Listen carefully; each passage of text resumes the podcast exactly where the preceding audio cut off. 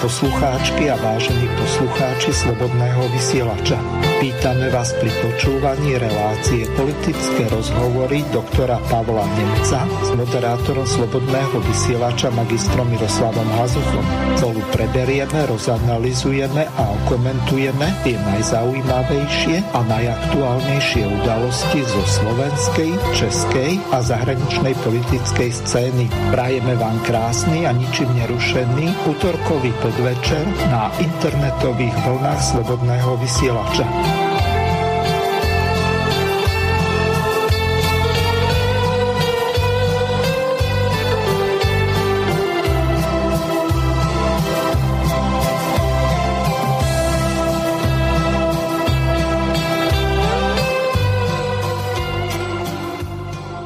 Vážené a milé poslucháčky a poslucháči, vítam vás pri počúvaní ďalšieho pokračovania relácie politické rozhovory s Pavlom Nemcom, ktorého srdečne zdravím.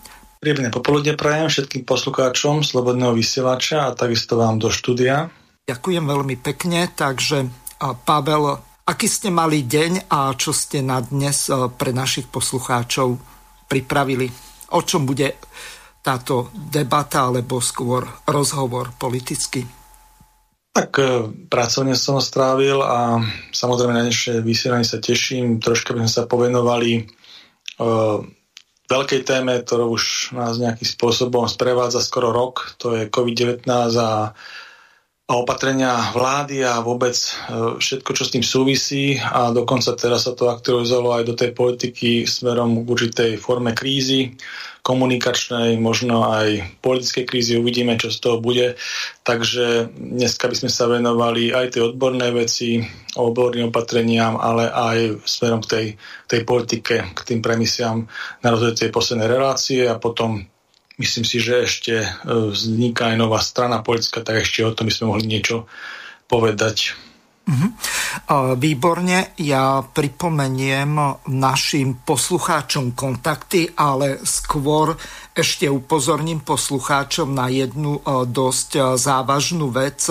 Slobodný vysielač má momentálne nejaké problémy, ale nie takého charakteru, že by to ohrozilo existenciu jeho, ale skôr s tým, že niektoré relácie sa nepáčia YouTube a hrozí nám, že by nám zablokovali YouTube kanál, tak dnes hodov okolností mi viacerí písali, tak sme to s kolegom Petrom Kršiakom sa snažili nejakým spôsobom riešiť a oznámiť. Teraz som si akurát pozrel aj e-mail, kde v podstate poslucháč upozorňoval Petra, ale nie Kršiaka, ale Bulu, že aby informoval poslucháčov, že pravdepodobne záznam tejto relácie nebude na YouTube uverejnený.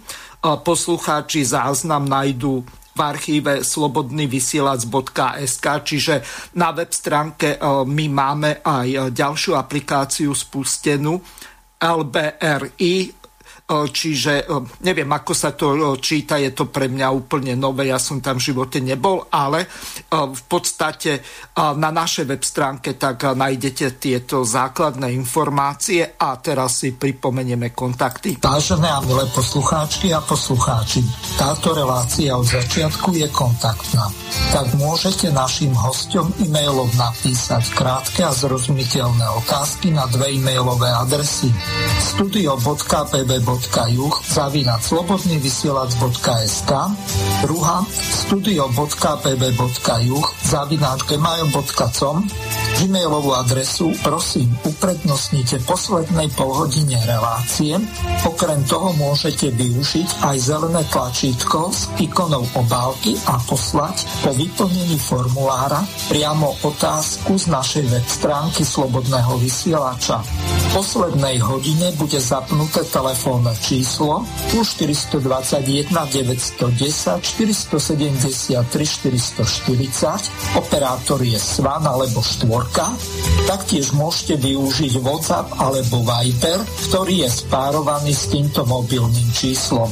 Opred vám ďakujeme za krátke a jasne sformulované otázky pre našich hostí do štúdia Banska Bystrica Juch. Prajeme vám príjemné a nerušené počúvanie tejto relácie. Takže prejdeme rovno na prvú ukážku. A samozrejme hviezda aktuality Jano Gordulič, tak aktuálnu situáciu okomentoval takto. Kto bol minister? Neflaká to ani opozícia. Peter Pellegrini minulý rok vyhlásil núdzový stav v čase, keď bol celkový počet nakazených nižší, než je aktuálny denný priemer zosnulých. Necelý rok na to chcel zbierať podpisy za predčasné voľby na odberných miestach a jeho postoj k očkovaniu je skôr vlažný než teplý. A nie, že najprv hviezdy dáte zaočkovať, aby vám robili potom zadarmo reklamu. A starčekovia stále zomierajú, lebo nemajú trochu ďalej. Zvyšok parlamentu na čele so skrachovaným Ficom, ktorý má vo väzbe viac kamošov než plačkova kúpených followerov, si ide aj naďalej svoje a v tej najkritickejšej situácii spochybňuje každý krok vlády vrátane predloženia núdzového stavu. Núdzový stav Slovensko nepotrebuje, ale potrebuje núdzový stav iba vládna koalícia. Nie my, ale predstavitelia vládnej koalície hovoria pravidelne, že potrebujú núdzový stav preto, aby sa nekonali demonstrácie pred úradom vlády. Očividne preto, že mu chýba možnosť postaviť sa na námestie v leteckej bunde a bez rúška nabádať k predčasným voľbám. Tak teda poďme do referenda, to je jediné, čo máme k dispozícii.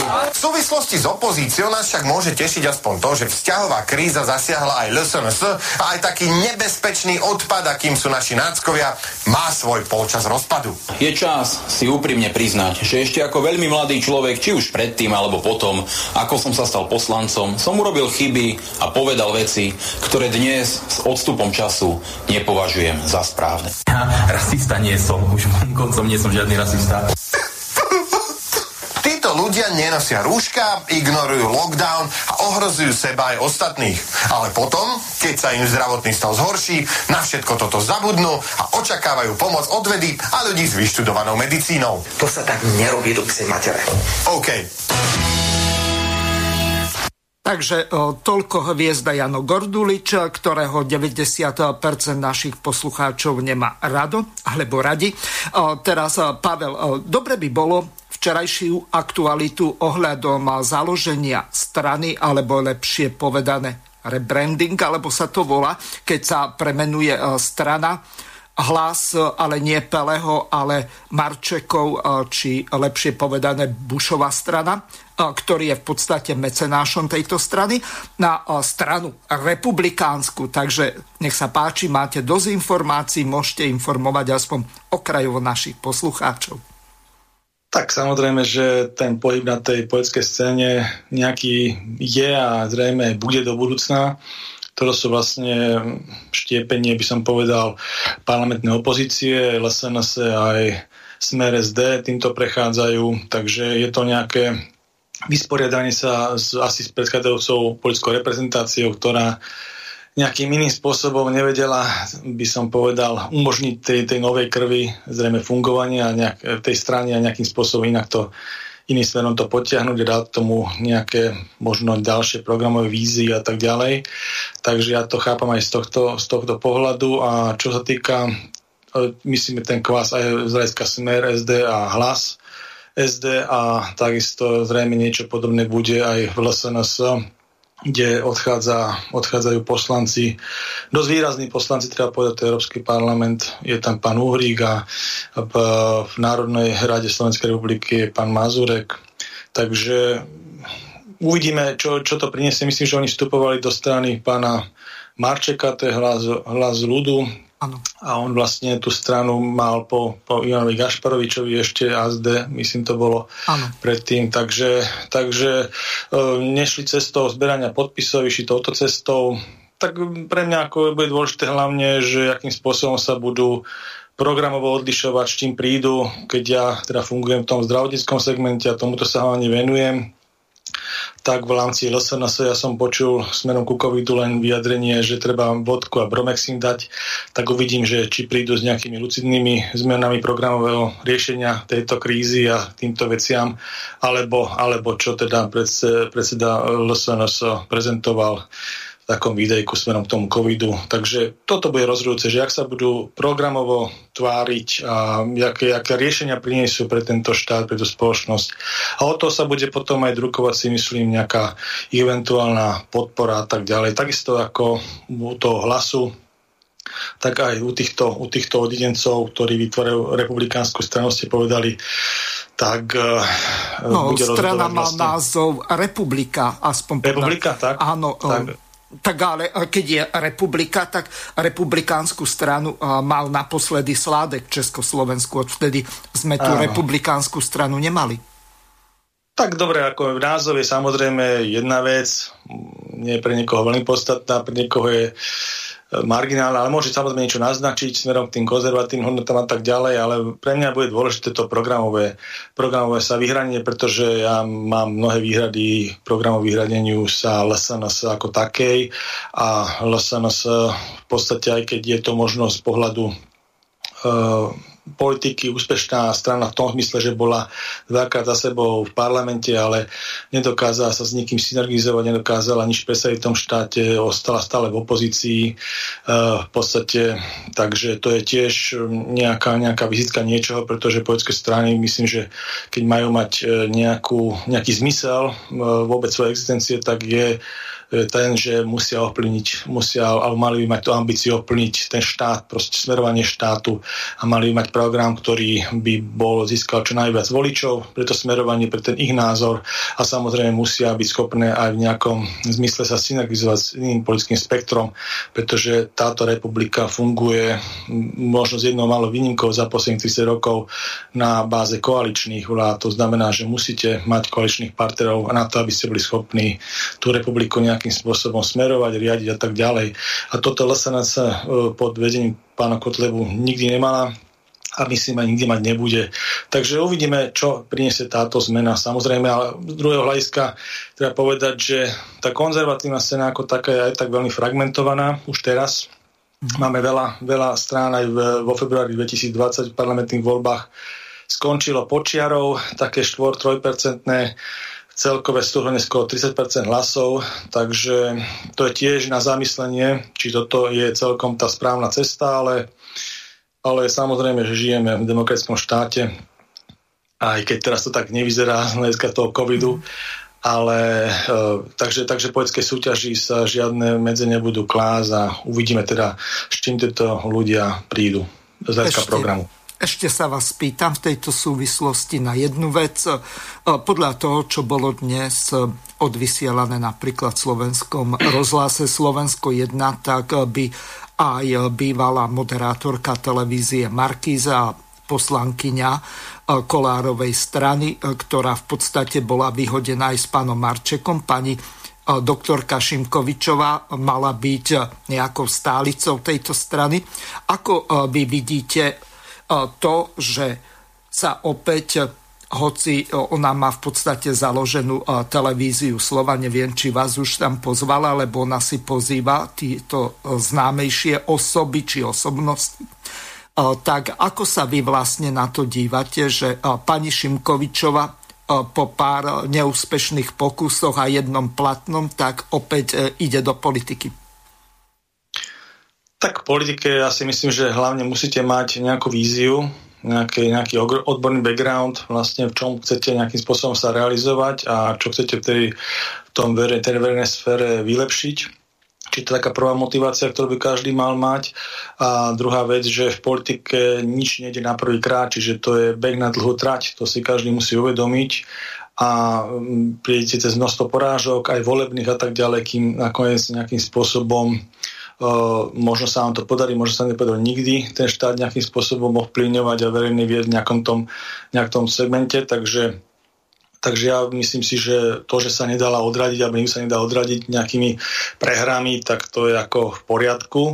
A čo sa týka ako samotné pôsobenia, neviem to povedať, pretože viem, že myslím, že ona s pánom Marčekom tom tej pôvodnej strane hlas ľudu bola, ale či tam ostane aj potom to, to až tak do detailu informovaný nie som a či sa stane súčasťou tohto nového projektu týchto odchádzajúcich poslancov z LSNS ukáže, ukáže čas. Takže, ale myslím si, že, že je to na nich a samozrejme potom akým spôsobom sa ten ovplyvní ten program.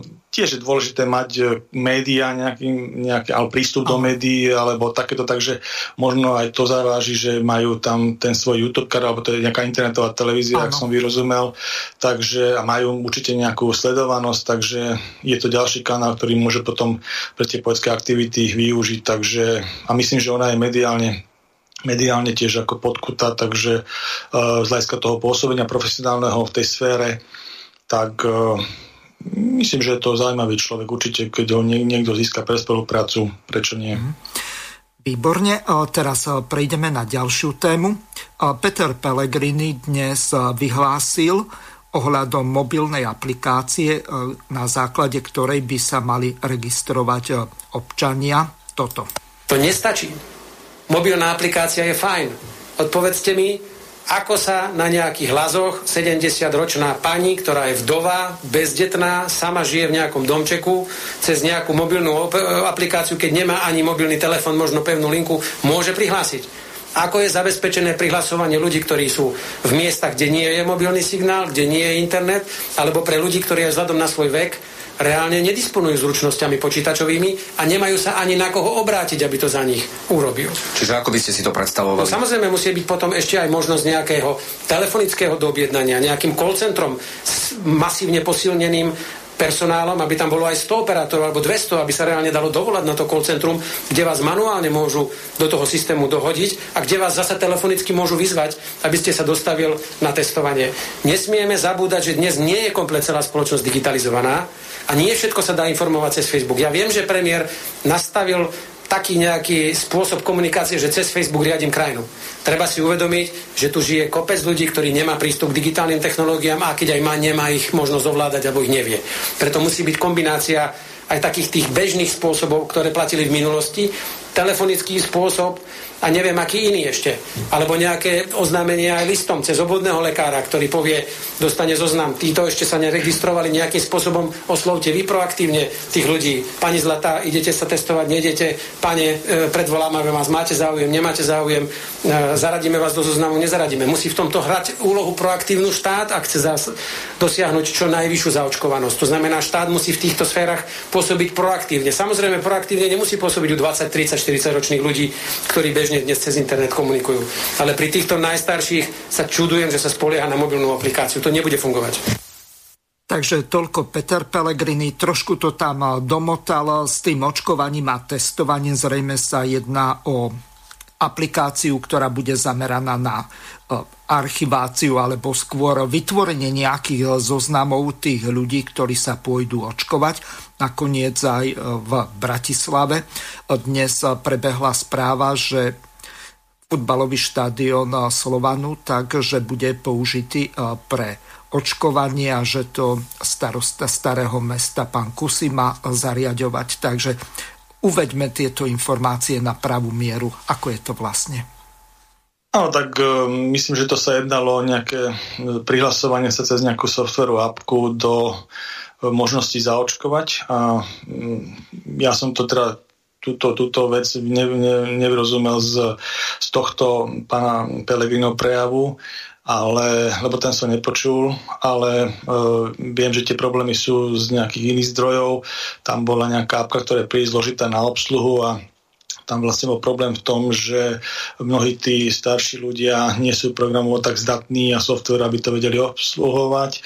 A potom samozrejme s tým, že tam bol strašne veľký záujem, tak toto zahltilo a nedalo sa tam prihlásiť. Myslím, že aj pani prezidentka mala nejakú, nejaký taký postreh s, to, s tým, že vlastne sa skúšala tam prihlásiť a tak ďalej. A potom to medializovala, že to proste nejde. Je to vlastne kritika smerom ministerstva zdravotníctva, ktoré ja by som teda rozobral v tom druhom bloku, takom mm-hmm. súmernom. Ale samozrejme, že je to problém, ako vôbec celá tá strategia vakcinácie smerom k tomu, že tej cieľové skupine sa neustále mení, ja neviem pod akým tlakom, či mediálnym, alebo nejakým iným názorovým, alebo lobistickým a tak ďalej. Tie skupiny cieľové, ktoré sa majú očkovať, proste je s tým, je s tým zmetok. Samozrejme, vakcín nie je dosť, hej, čiže ako to je ďalší problém. A potom ešte samotná apka, to znamená, že sa to, sa to vlastne nedá tam ani dostať hej, pre bežných ľudí, aj keď som počul teda ako také veci, že sa vlastne robia aj samostatne nejaké riaditeľské zoznamy v nemocniciach a cez ne sa očkuje a tak ďalej, takže obchádza sa ešte ten systém prihlasovací a robí sa to, jak sme tu nás zvyknutí, cez známosti 30 rokov. Takže je tam množstvo proste nejasností okolo toho a robí to zlú krv. Ale tomuto pánovi Pelegrami by som len povedal, že keď teda sa strašne rozohňoval smer od tej informatizácii, ktorú hovoril, že teda nie sme tak informatizovaná spoločnosť a tak ďalej, tak musím povedať, on bol ministrom na uh, tento on to odbor. na starosti. on to mal priamo na starosti, boli tam veľké financie alokované, takže a vôbec v, v strane, ktoré bol, tak mala dlhé roky veľký vplyv na túto vec, tak to mohli krásne ten štát vystavať. Neurobili to, takže pre mňa on ako osoba, ktorá by nejakým spôsobom tu na niečo v tejto veci poukazovala, možno aj v iných, ale v tejto určite není verifikačný, hej, čiže proste nemá na to oprávnenie, nemá na to background, aj keď určite má pravdu, ale proste mal možnosť ukázať, že sa to, že to vie urobiť a neukázal to. Takže asi toľko. Výborne. Prejdeme na ďalšiu vec, opäť, ktorá nejakým takým eh, spôsobom polarizuje spoločnosť. Týkalo sa to tej eh, vakcíny eh, Sputnik a v tejto súvislosti sporu Igora Matoviča s tými ďalšími koaličnými partnermi a jedným takým, ktorý ostáva v nejakej pasivite. To znamená Borisa Kolára, ktorý sa ani tam, ani tam nepridáva, alebo pridá sa k tomu, kto vyhrá, takže momentálne bojujú proti sebe. Na jednej strane Igor Matovič aj s jeho ministrami, na druhej strane Richard Sulík, potom jeho ministri a samozrejme ďalší ministri zo strany bývalého prezidenta pána Kisku, to znamená pani Remišová, pani Kolíková. Tak vypočujeme si to, čo povedal Igor Matovič v sobotných dialogoch teraz naposledy. Vládna koalícia sa ocitla v kríze. Olej do ohňa prilial dovoz ruskej vakcíny Sputnik V. SAS a sa ľudí vyčítajú premiérovi Igorovi Matovičovi spôsob vládnutia a na stole je požiadavky zmeny jeho pozície aj na poste ministra zdravotníctva. Hnutie Zmerodina si vyžiadalo čas do zasadnutia svojho predsedníctva budúcu stredu, ale už vyjadrilo predbežnú ochotu rokovať o rekonštrukcii vlády.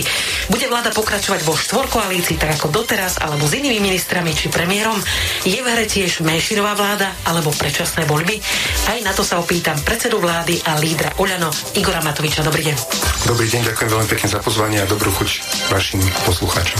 Od ďalšieho mikrofónu pozdravuje Marta Jančkárov. Pán Matovič, vďaka, že ste prijali pozvanie. Tak som premyšľala, že vzhľadom na okolnosti aj na výzvy na rekonštrukciu vlády, či tu nie ste v pozícii premiéra premiéra posledný krát? No, možno aj áno. Uvidíme, však e, vôľa ľudu, vôľa Božia, alebo vôľa Božia, vôľa ľudu. A som s tým vysporiadaný samozrejme, kedykoľvek aj také niečo sa môže stať. Na druhej strane si myslím, že sa to nestane. No, keby ste sa pozerali teraz na vládu zvonka ako nezávislý pozorovateľ, občan, ktorý stále vidí, že premiér má konflikty so svojimi koaličnými partnermi, ktoré nemajú konca, vedieme veľmi nelichotivý rebríček v rýchlo pribúdajúcich mŕtvych na COVID aké riešenie by vám prišlo na um? Ja by som sa pozrel napríklad na tento týždeň. Ja tri dni nehovorím ani jedno vystúpenie som nemal, toto je moje v podstate prvé také nejaké verejné vystúpenie vo vašej relácii, lebo potom, ako prebiehala posledná vláda v stredu, kedy ten záver bol doslova až, neviem ako by som ho správne nazval, až tragický, kedy pán minister hospodárstva vulgárnym spôsobom mi viac, ako, viac minút nadával pred všetkými prítomnými aj ministrami, aj zamestnancami úradu vlády. Ja som si vtedy povedal, že na toto už nemá zmysel reagovať. A preto som v podstate ani tie 3 dní nereagoval. Toto prebieha 11 mesiacov, neustále v podstate jeden obraz pred e, televíziami, chrumkavý a v skutočnosti na vládach vulgárny, vulgárny voči mne, vulgárny voči kolegom, vulgárny Dobre, voči ale kolegyňam. Ale do toho musím skočiť, lebo zase druhá pravda je taká, že vy ste jeho nazvali idiotom, povedali ste, že je zodpovedný za tisíce mŕtvych ľudí, tak potom prečo je ešte ministrom, prečo ste ho neodvolali? Viete čo, naozaj, kolegu ministra hospodárstva by som nechcel rozoberať. E, ľudia si urobia úsudok. Sme v najťažšej situácii od druhej svetovej vojny. No počkajte, pán premiér, že vy to držíte v rukách a vy keď stále obvinujete svojho koaličného partnera, ministra hospodárstva a stále to tu máme aj v týchto reláciách, že on je na vine. Vy to držíte v rukách, tak potom niečo nie je dobré. Potom prečo ho fakt neozváte? Ja si za tým stojím. Samozrejme, že jeho nezodpovednosť v čase, keď Marek Krajčí ako minister zdravotníctva doslova prosil, prosil koaličných kolegov, aby súhlasili s tvrdým lockdownom. Napriek tomu minister hospodárstva hovoril, nie, treba otvárať vtedy reštaurácie, bary. Jednoducho toto nezodpovedné správanie, následne tá neochota výhovorky pri nákupe testov spôsobili tie tisícky e, životov. A toto zo seba nezmie aj akýmkoľvek, akýmkoľvek snahou zhodiť vínu na ministra zdravotníctva. Prepačte, chcel som povedať jednu vec k tomu, že keď si všimnete naozaj, ja tri dní nehovorím nič, vôbec nereagujem, nechal som priestor, nech sa Richard e, vyfarbí, nech chodí po médiách, nech e, nadáva, nech tu neza, nenávisť nejakým spôsobom zo seba vyventiluje. A povedal som si, že na konci týždňa ľudia posúdia výsledky práce jedného a výsledky práce druhého. A keď to poviem za seba alebo za naše hnutie, tak e, v pondelok 2 milióny vakcín Sputnika, v útorok 100 tisíc e, vakcín Pfizer, potom 15 tisíc vakcín e, AstraZeneca, ktorú zajtra ideme vlastne aj do bojnic, do ne- bojnickej nemocnice s francúzským veľvyslancom odozdať. Čiže toto je môj výsledok práce. Dobre, pán premiér, a... to, čo hovorí hovoríte, tie vaše konflikty majú vplyv na funkčnosť štátu a to už je vážna vec. A toho vám práve teraz hovorím, že ja žiadne konflikty... Ale vy ste šéf, vy ste šéf. Ale, prepáčte, ja týždeň robím všetko preto, aby som zabezpečil to najkľúčovejšie, čo z tejto situácii nám môže pomôcť, a to sú vakcíny pre ľudí. Žiadne konflikty nevyvolávam. To, že niekto, to, že som si dovolil zabezpečiť proti ich vôli 2 milióny uh, vakcín Sputnika, využil na zámienku na to, aby povalil vládu podľa vzoru, ako povalil vládu Ivety Radičovej, to mne je ľúto, ale ja si robím svoju robotu, ktorú považujem ako predseda vlády za dôležitú, zabezpečujem vakcíny a niekto druhý tu vyvoláva konflikty. To samé o sebe v poriadku, pán premiér, ale musím korektne dodať, že aj koaliční partneri hovoria, že toto je len povestná posledná kvapka. Tu ani nejde o samotné vakcíny. Veď e, sám Richard Sulík to komunikuje tak, že to je v poriadku, že sme ich sem doviezli, e, potom ich môžeme použiť, keď e, buď EMA alebo šukl alebo nejaký iný spôsob sa nájde, e, aby to bolo v poriadku, ale hovorí, že nie je v poriadku ten spôsob, že to bolo naozaj poza ich chrbát, že dokonca aj šéf diplomácie sa e, to dozvie možno z deň a pol alebo dvojdňovým predstihom, ale aj ostatní koaliční partnery väčšinou iba z médií a navyše kritizovali tú tlačovku, ktorá sa odohrala na letisku, ktorú popísali ako okázale vítanie ruskej vakcíny. Nedalo sa tomu vyhnúť, veď vám to radil aj minister obrany, váš pán Nať. Takže toľko Igor Matovič v relácii Sobotné dialógy a spory v koalícii. Keby to bolo na divokom západe, tak obidvaja už tasia na seba kolty, alebo povedzme e, niekde e, v Rusku v e, časoch povedzme tých ruských bojovníkov, ako napríklad bol Puškin, jeden už by bol mŕtvy a bol by kľud. Ako to vlastne riešiť teraz, keď e, oni musia byť v tej koalícii, lebo je to čo rozkradnúť, je tam 6 miliard, 7 miliard, nakoniec o ďalšej miliarde si uh, z úst pani Cigánikovej vypočujeme. Tak čo za týchto okolností sa dá v tomto štáte robiť, keď máme takú vládu, akú máme? Áno, no, mám taký pocit, že náš pán premiér má také dve obsesie. Jedna z nich je testovanie a druhé, druhá je pán Sulík ale to bolo troška tak nadsázkou povedané. V zásade je to tak, že tá, tá koaličná vláda, ktorá bola vytvorená, aspoň to je moja optika na to, vlastne není homogénna programovo ani názorovo tá vláda. Je to heterogénna vláda. I oni mali takú spoločnú víziu, vlastne len jednu jedinú a to bolo, že postaviť sa teda predchádzajúcemu establishmentu ako na, na tom proti Ficovi, hej? proti jeho vláde a spôsobu riadenia štátu a tak ďalej. Čo je akože na jednej strane dobré, ale čo sa týka nových programových víziev a tak ďalej, tak to už je iná káva. A ďalšia vec je, že táto vláda bola zvolená nie do pekného počasia, ale do škaredého počasia. A e, od prvej chvíle v podstate celý ten rok sa musí ukázať jednak odbornosť tej vlády, jednak schopnosť komunikácie, e, synergizovania stanovísk a riešenia vlastne tej zložitej situácii, ktorú tu v súčasnosti máme, cez to biologické ohrozenie, ktoré predstavuje vlastne ten COVID-19 pre tú krajinu, pre ten štát. A tu na vlastne táto vláda za ten rok sa nedá inak povedať ako absolútne zlyhanie. A samozrejme ešte aj to, že je tam množstvo osobnostných antagonizmov v tej vláde a vlastne jeden z nich je aj tento spor pána Sulika a pána Matoviča, osobný, ktorý má svoju históriu a tak ďalej, ale to nemusí voličov ani občanov tohto štátu zaujímať a nebudem sa mu nejakým spôsobom venovať, ale robí to problém v tom, že vlastne títo ľudia momentálne sú súčasťou vlády, ovplyvňujú strašne veľa e, rozhodovacích procesov v tom štáte, ovplyvňujú životy každého z nás, aj mňa, aj vás a mnohých ďalších, teda ďalších spolupčanov a nedá sa to obísť proste nejako inak ako veľmi kriticky a treba vyvodiť aj seba reflexiu, keď sa veci robia zle, čo im tiež chýba tá seba reflexia. Ono tie, e, to, že je vlastne heterogénna tá vláda, je vidno a ja som sa pozeral na tie programové tézy, ktoré oni mali predtým, ak išli do volieb a dá sa povedať, že boli v oblasti zdravotníctva, teda konkrétne boli veľmi rôznorodé a strana SAS napríklad bola vyslovene strana, ktorá chcela e, rozbiť slovenské zdravotníctvo privatizáciou úplne napadrť a aj iné subjekty samozrejme, e, rozpredaj štátnych podnikov a tak ďalej. Čiže to bol, to bol vyslovene voda na mlyn hlavne skupine Penta. Hej, Penta, Penta Investments, to je ich, ich záujem, hlavne v tomto bol a oni teda predtým dlhé roky e, tie nákupy tých zdravotných zariadení robili hlavne pod gestiou VUC zriadovateľskou. Takže to, bola, to bol plán, to bol plán um, strany SAS v zdravotníctve.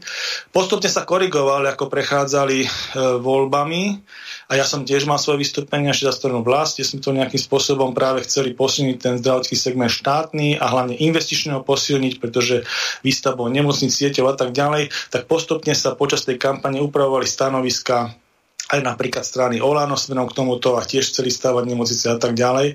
Takže a tento, tento by som povedal, narratív momentálne je aj väčšinový možno v tejto vláde by som povedal, čo je celkom ako fajn. Aj smerom na ten plán obnovy, kde som si pozeral, že sú tam celkom slušné alokácie na oblasť zdravotníctva to môžem potom zmeniť viac, tam sa plánuje až okolo 1,7 miliardy z toho plánu obnovy, z tých 6-7 miliard, čo sme hovorili, že by prišlo na Slovensko. Do takých štyroch segmentov tamto plánujú dať e, do ústavnej a, a akutnej starostlivosti, do pre dlhodobú sociálnu e, zdravotnú starostlivosť na COVID-19 sú dať a potom ešte na duševné zdravie, čiže štyroch takých balíkov, ale v zásade tam zrejme, neviem presne ešte, ak to bude rozalokované, tá investícia e, zlámne do tej ústavnej akutnej zdravotnej starostlivosti, ale myslím si, že za 1, 1,1 miliardy čom plánu alokovať by sa dali vybaviť e, nové nemocnice po celom Slovensku. My sme mali v pláne urobiť e, v každom kraji nemocnicu veľkú za 100 miliónov eur plus minus a e, v Bratislavi bola väčšia okolo 250, 250 miliónov eur, takže to by aj v zásade vychádzalo ako úplne na zelenej lúke s celou technológiou a urobiť. Takže je, je, je, bola by tam možnosť, dalo by sa to spraviť. No, ale Čiže toto tie programové nastavenia, tak to chcem povedať, že proste k tomuto vlastne antagonisticky je Saska, hej, ktorá, ktorá programovo teda nebola kompatibilná, napriek tomu urobili vládu a urobili nejaké programové spoločné e,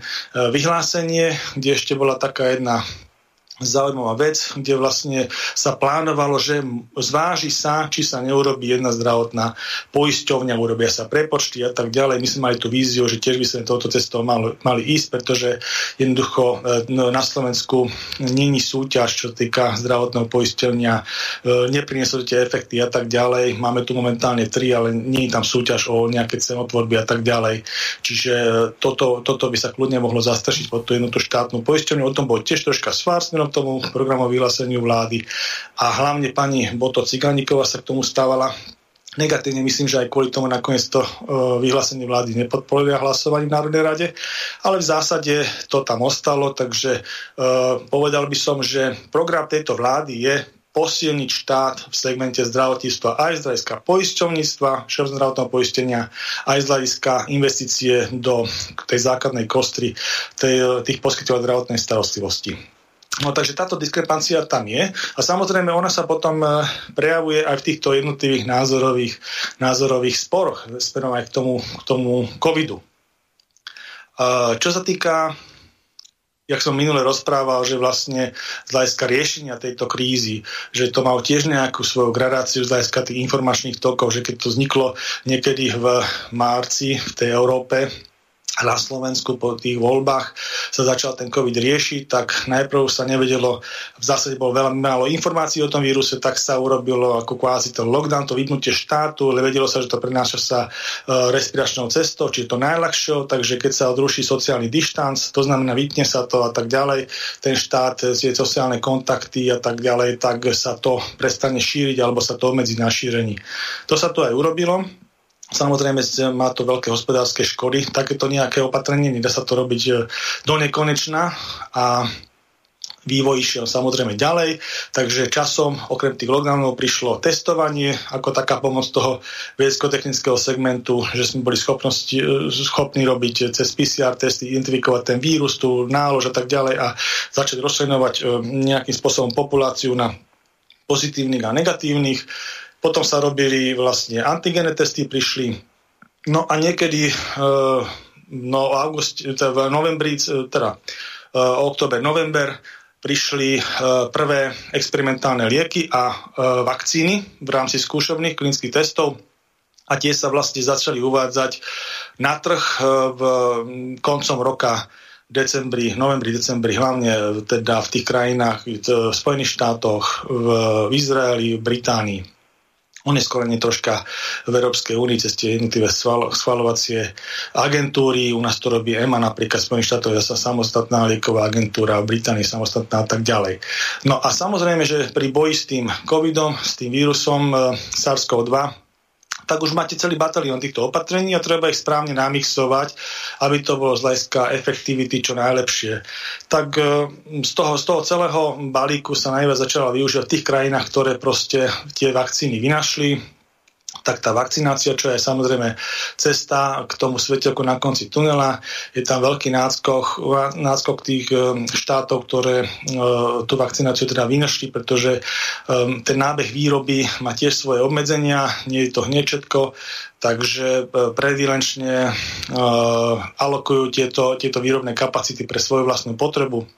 Takže Spojené štáty ktoré vlastnia dve tieto vakcíny, e, predinačne sa snažia saturovať svoj vlastný trh a zaočkovať je tam tá vízia, ktorá by som povedal, napriek tomu, že tam bola zmena moci a prešiel mm, od prezidenta Trumpa k prezidentovi Bidenovi, e, bolo tam strašne veľa zmien v tých politikách, ale v tejto politike proti covidu nedošlo k viac žiadnej zmene a hoci e, John Biden proste nehovorí Amerika, America first, ako hovorí Donald Trump, tak e, napriek tomu to robí ako keby bol na prvom mieste a všetky kapacity výrobné alokuje hlavne Modernu a teda Pfizer BioNTech pre Spojené štáty a má ambíciu proste zaočkovať do leta populáciu e, tých 60%. E, hlavný epidemiolog Spojených štátov Fauci e, má, má, má ambíciu ešte väčší, väčší nejakým spôsobom robiť ten podiel, až okolo 80%, no uvidíme, čo sa im podarí,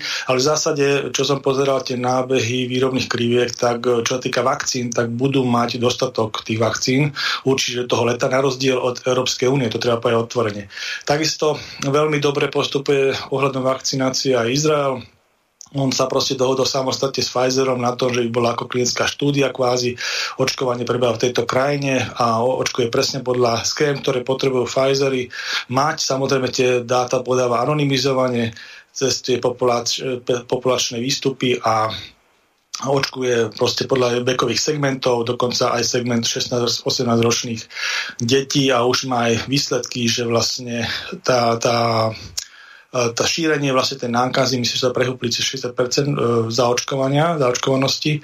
V Izraeli obidvomi dávkami Pfizeru tak už sa vlastne e, v podstate zastavil. A začínajú teraz e, očkovať myslím, že palestínskych úsadníkov, čo tam majú a potom ešte, ešte niektoré, tie, niektoré tie vakcíny dokážu posunúť ešte aj iným, iným štátom. No a potom Británia, samozrejme, tam je dominantná AstraZeneca, a uh, Boris Johnson uh, pravidelne zverejňuje uh, na svojom Facebooku teda množstvo zaočkovaných Britov. Myslím, že naposledy to bolo nejakých 15 miliónov, čo som videl, čo je veľmi pekný výsledok a má tiež ambíciu tú 60% hranicu prekonať do leta a myslím, že včera otvárali školy, čiže začínajú na základe toho, jak stúpa zaočkovanosť, uvoľňovať, uvoľňovať tie opatrenia, aj keď tam je samozrejme tiež aj vnútri Británie určitý diskurs smerom k tomuto názorový, ale uh, je to prvý výsledok, proste to svetelko na konci tunela, že urobili sa 15 minút zaočkovanosť, ďalej pokračujeme a otvárame školy. Oni mali školy zavreté, myslím, len dva mesiace, na rozdiel od nás, kde v podstate my vynichávame skoro celý školský rok. No, takže toto, toto je vývoj vo svete. A čo týka Európskej únie, toto boli tie najspešnejšie štáty, samozrejme tam sú ešte niektoré blízko-východné štáty. A čo týka Európskej únie, tak to sme hovorili minule, že vlastne došlo tam k problematickým veciam ohľadom alokácie ešte niekedy na konci minulého roku tých očkovacích látok, kde sa robili vlastne tie vakcíny sa predbežne nakopali u firiem, ktoré nakoniec tú vakcínu nevyvinuli.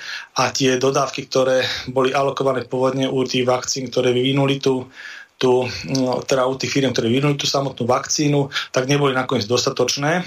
A samozrejme boli ešte krátené, lebo ak som povedal, že tí, ktorí vlastnia tie výrobné kapacity a hlavne vlastnia licenciu, to znamená, Američania a Briti predvenečne si robia, robia svoj trh, takže to je, to, je, to je jedna z vecí, čo možno hnevá tú Európsku komisiu, ale tiež treba povedať jednu vec úplne otvorene, že Európska únia ako 450 miliónová vyspelá ekonomika nevyprodukovala žiadnu vakcínu v tejto súťaži, proste firemnej, uh, ja neviem, vedsko-technickej a tak ďalej. No, to, to tu je, sa to vás je problém. E, spýtam na jednu veľmi dôležitú vec, ktorá dnes prebehla médiami.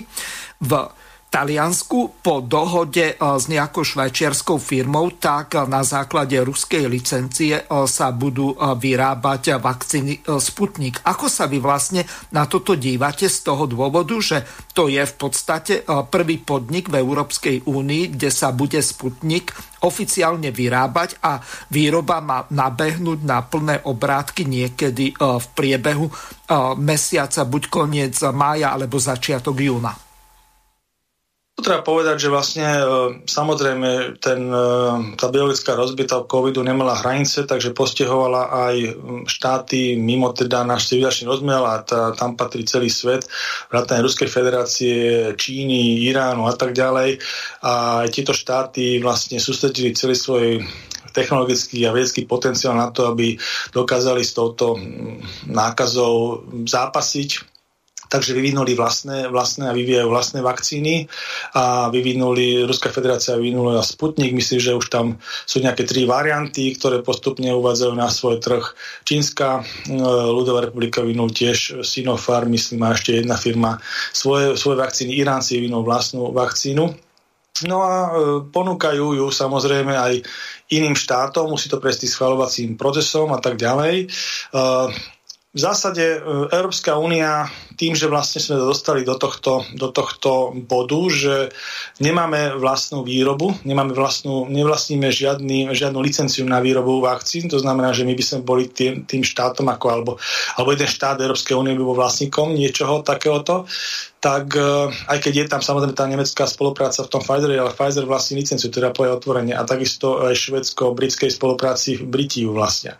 Takže e, Európska únia v podstate môže len čakať na to, že sa snaží, e, okrem toho, že má nejaké dohody spravené s tými firmami, ktoré sa ale dodržiavajú, sú krátené, tak jednoducho pôvodný ten zámer, že do leta by sa mala preočkovať tých 450 miliónov obyvateľov, samozrejme na dobrovoľnej báze, čiže nejaký, nejaký mínus tam bude, ale zhruba asi takýto balík proste e, dvomi vakcínami nejaké, nejaké, od nejakej firmy je nereálny mm. z hľadiska tých dodávok. Ja som pozeral, že momentálne saturácia Európskej únie je okolo 53 miliónov 53 miliónov vakcín bolo podaných pre 450 miliónov obyvateľov a majú takú tendenciu, že chceli by ešte v apríli doviesť e, každý mesiac 100 miliónov. Čiže aj tak, čo je otázne, či sa to podarí, uvidíme. Ale uh, myslím si, že myslím si, že to leto, to leto určite nestihneme. Na rozdiel od Spojených štátov, Británie, a Izrael, ktorý to už stihol v podstate teraz. Takže myslím, že tieto veci sú moc optimistické a, tým, že máme takýto výpadok tých vakcín na trhu, tak vzniká aj nervozita, je jednak medzi jednotlivými štátmi, to je diskurs prebieha aj na Slovensku, ale taký diskurs prebieha aj v iných štátoch Európskej únie, kde vlastne Samozrejme, Komisia Európska snaží sa, aj keď nejakú vinu priznala na týchto chybách, a celom tom zdržaní tej, tej, tej vakcinácie, tak uh, nie je to celkom to, čo si myslím, že by mali povedať. A uh, tá kritika tých jednotlivých národných štátov, tých, tej 27 je v tomto smere oprávnená. A na Slovensku samozrejme uh, vzniká tá tendencia snažiť sa doviesť, doviesť tú vakcínu z tých štátov, ktoré pôvodne spôvodne teraz sa nepočítalo, že, že proste by tam nejaký dovoz, dovoz mohol byť, keďže, keďže sa čakalo, že tie alokácie, ktoré máme, by mali postačiť na to, aby sme saturovali tých ľudí, ktorí sa chcú u nás dobrovoľne zaočkovať. No ale to nestačí, takže myslím si, že celkom správne sa otvorila otvorila e, možnosť smerom k Sputniku z Ruskej federácii, ktorý ktorý mal celkom alebo dobré referencie z hľadiska uznávaných e, Um, člán, myslím, že to bol časopis, britský časopis Lancer, Aha. Lancer, ktorý mal vlastne ako uh, dobrú odozvu smerom k nemu okolo 92%, že tam má úspešnosť smerom k tomu, uh, k tomu efektívnemu zaočkovaniu a o rozvie tvorby protilátok. Takže aj keď nebol tam odborná, myslím, oponentora v tomu článku zverejnená, ale to, že to tam zverejní, tak má svoju relevanciu v odborných kruhoch. No a e, Rusi, Ruská federácia bola požiadaná, myslím, že najprv Maďarskou republikou z Európskej únie, potom Slovenskou republikou o, o možnosť nákupu takej, takejto, tejto, tejto, tejto vakcíny. Samozrejme, že uh, na ten európsky spoločný trh je tam taká podmienka, alebo teda dohoda tých európskej 23, že uh, všetky tie preparáty, ktoré prichádzajú do Európskej únie, sú schvalované centrálne Európskou liekovou agentúrou. To sa týka aj liečiv, aj očkovacích látok a tak ďalej.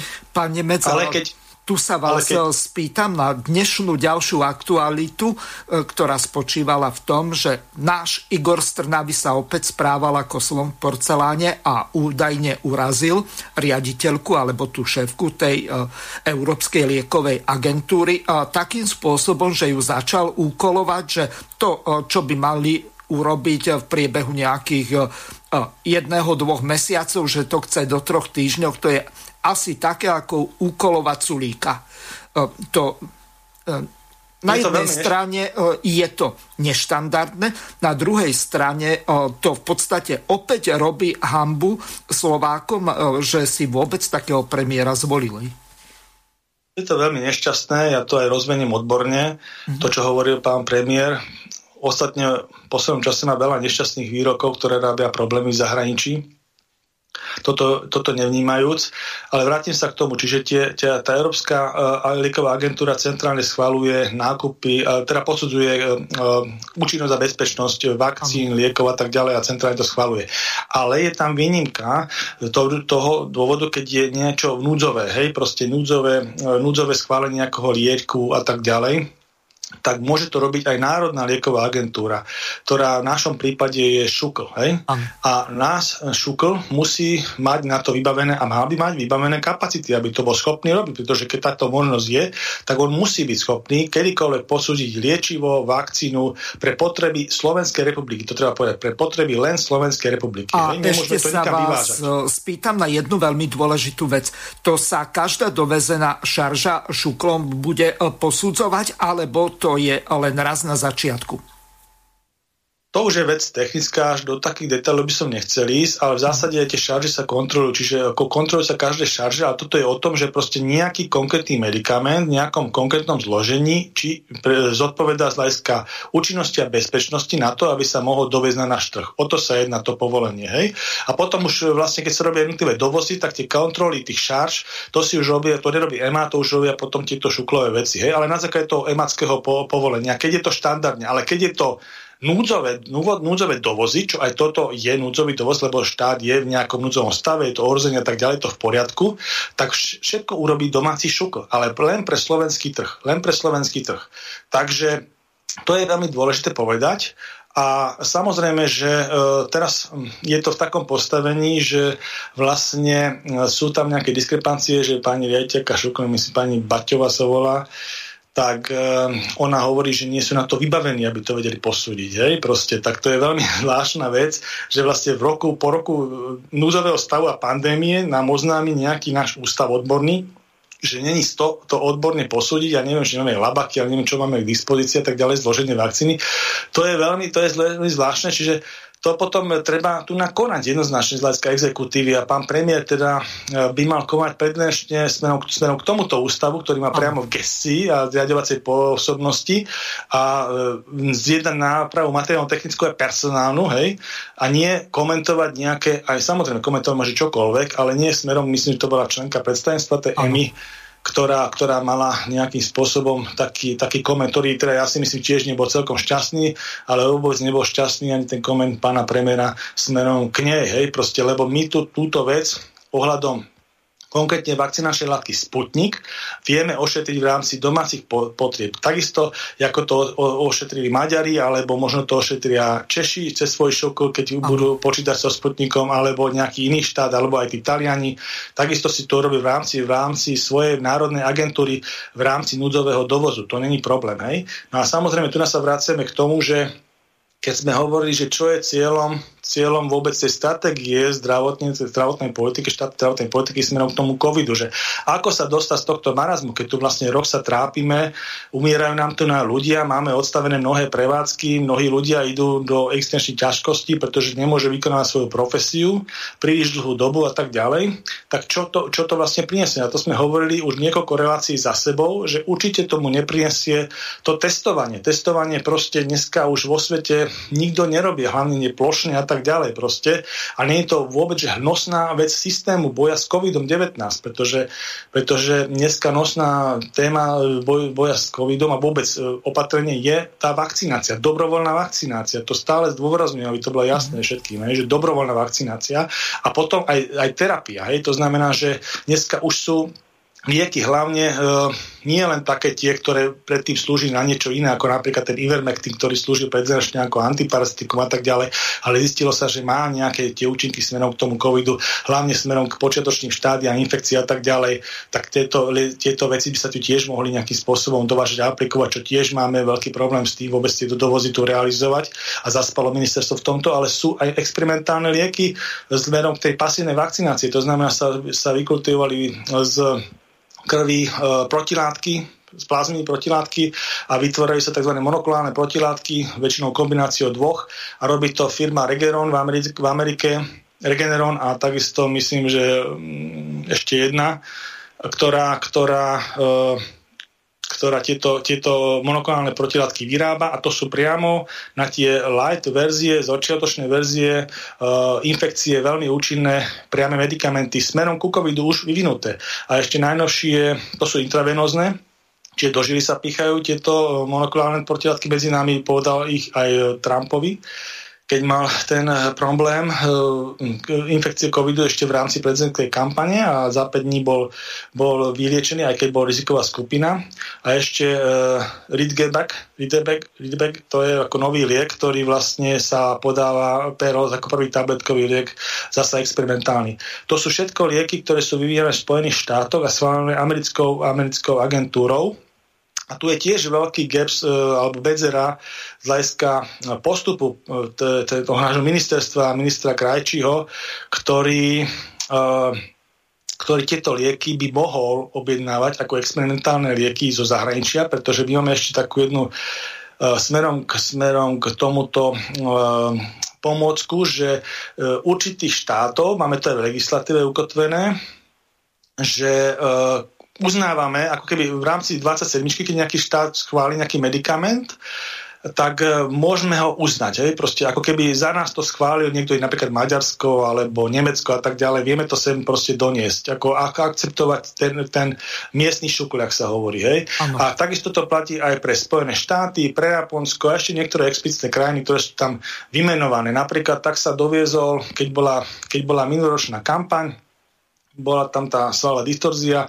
Myslím, tie deti sa riešili, že do dvoch rokov sa musel podať určitý špeciálny preparát a ten bol na mimoriadnom dovoze, hej, zo Spojených štátov zasa. Ale u nás v Európskej únie EMI, EMI to, teda Európska lieková agentúra to neschválila, hej, lebo nemala to ne, predložené k posudzovaniu, ale schválila to americká. Takže na tej základe tej výnimky, ktorú my máme v legislatíve ukotvenú, že akceptujeme e, americký šukl, hej, keď oni majú vlastnú liekovú agentúru, ktorá tam niečo povolí na americký trh, tak my to vieme akceptovať v legislatíve, nemusíme to tu nejakým špeciálnym spôsobom skúmať. Takže takýmto spôsobom sme ten medikament sme priniesli a tie deti, tie deti sa vlastne ako cez neho aplikovali a myslím, že tie zdravotné stavy sa im, sa im, sa im upravili. Samozrejme tam tie experimentálne lieky, musí byť indikácia, má tam nejaké postuláty, tam sú, musí byť indikácia od nejakého lekára, od nejakého pracoviska a tak ďalej konkrétneho, takže na základe toho sa potom vyvolá tzv. mimoriadný dovoz toho experimentálneho lieku a tak ďalej. Takže my, my máme ten mechanizmus a ten sa dá použiť aj pri týchto experimentálnych liekoch, ktoré boli schválené e,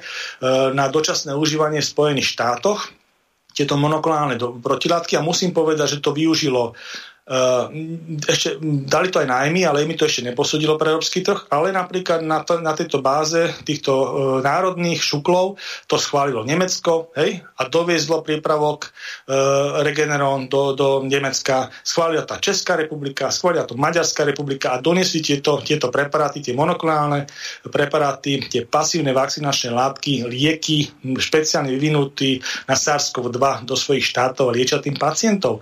A toto u nás neuro urobil minister Krajčí, hej?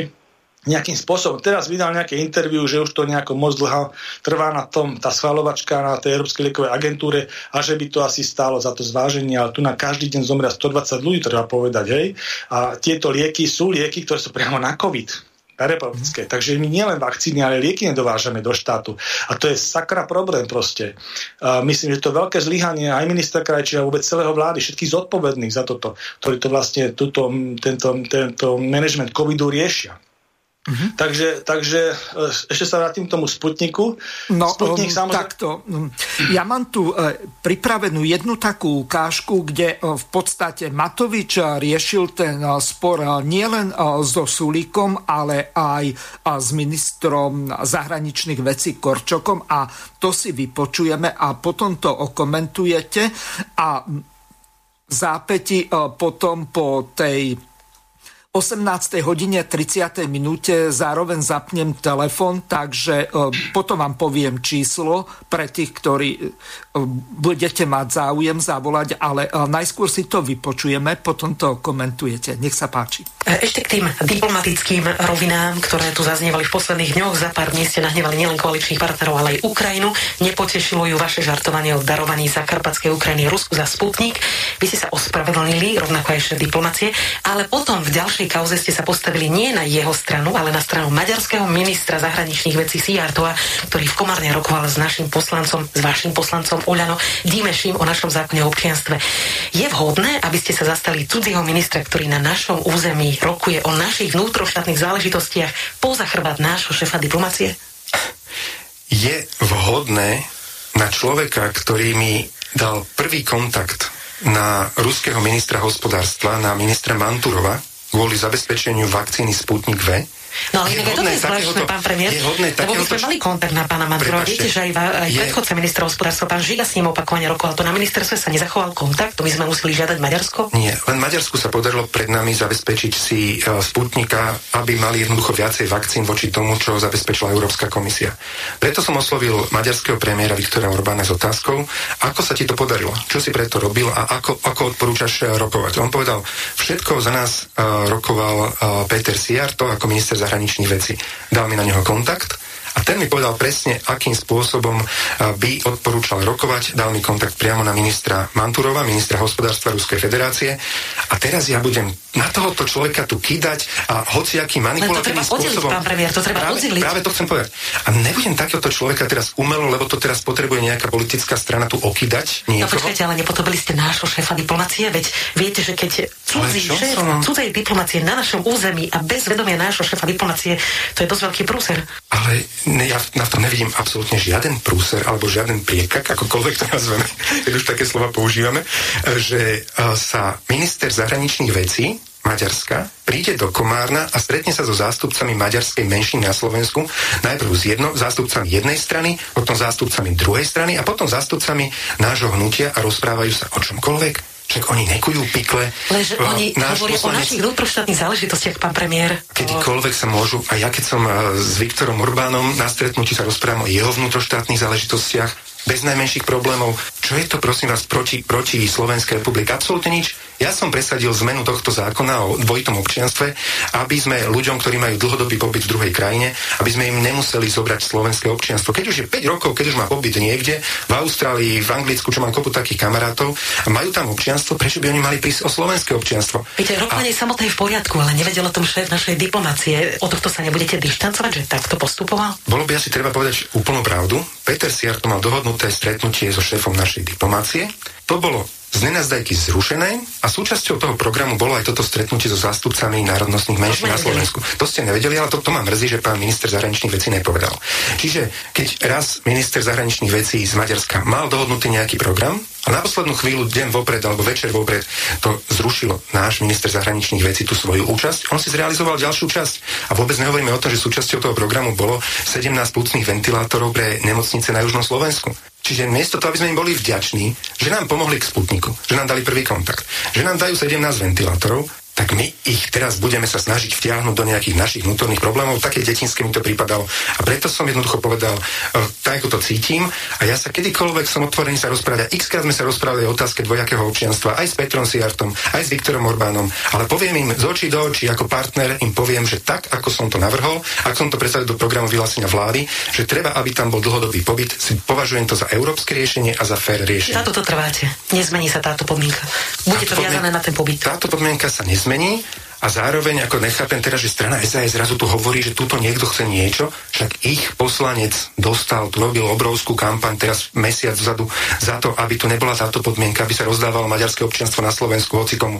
Nechápem vlastne to také schizofrenické jednanie. Takisto Martin Klus opakovane aj strana SAS štyrikrát predkladali zákon do parlamentu, že komukoľvek vlastne sa môže rozdať maďarské občianstvo na Slovensku bez akejkoľvek podmienky. To dávali v minulom volebnom období a teraz zrazu sú proti tomu. Čo to tu robí? Pre, preto mi to prípada také politikárčenie. Tak Takže toľko Igor Matovič. Pripomeniem našim poslucháčom, že odteraz je zapnuté telefónne číslo plus 421 910 473 440. Samozrejme môžete využiť e-mailové adresy studio.bb.ju zavináč gmail.com hlavne e, po 19.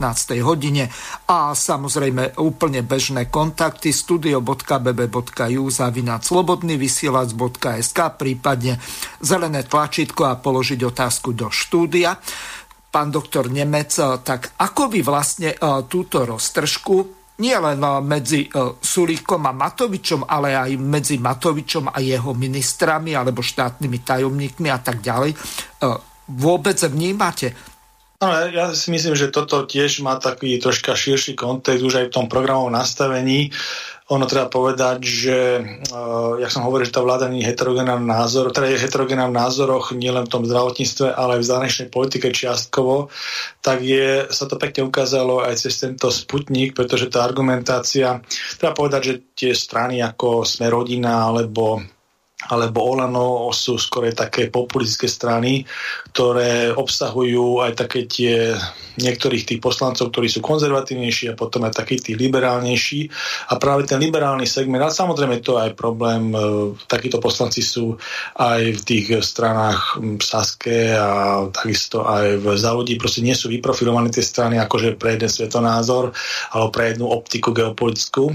A e, potom sa to ukazuje v takýchto jednotlivých rozhodnutiach, kedy sa taká tá geopolitika, ten geopolitický narratív vlastne vklada aj do vecí, kde vlastne by vôbec nemusel byť a to je aj konkrétny dovoz tej vakcíny Sputnik alebo nejaké stretnutie e, ministra zahraničných vecí Majerskej republike s nejakým poslancom a takýto nejaký diskurs. V zásade tam ide o to, že tie konzervatívne názory, konzervatívne prúdy slovenskej politiky sú také, sú také pragmatickejšie v tomto, tejto oblasti a preferujú e, v prvom rade, by som povedal, tej zahraničnej politike okrem Európskej únie hlavne sú to do skupenia V4, Vyšegrad, ako tí najbližší susedia a S3 ako slavkovský formát A tu, sa, tu nás sa rozdeľujeme, pretože samozrejme dominantné vo V4 sú konzervatívne vlády, treba povedať, hej, Maďarská, Polska a aj um, premiér Babiš sa k tomuto posúva, pretože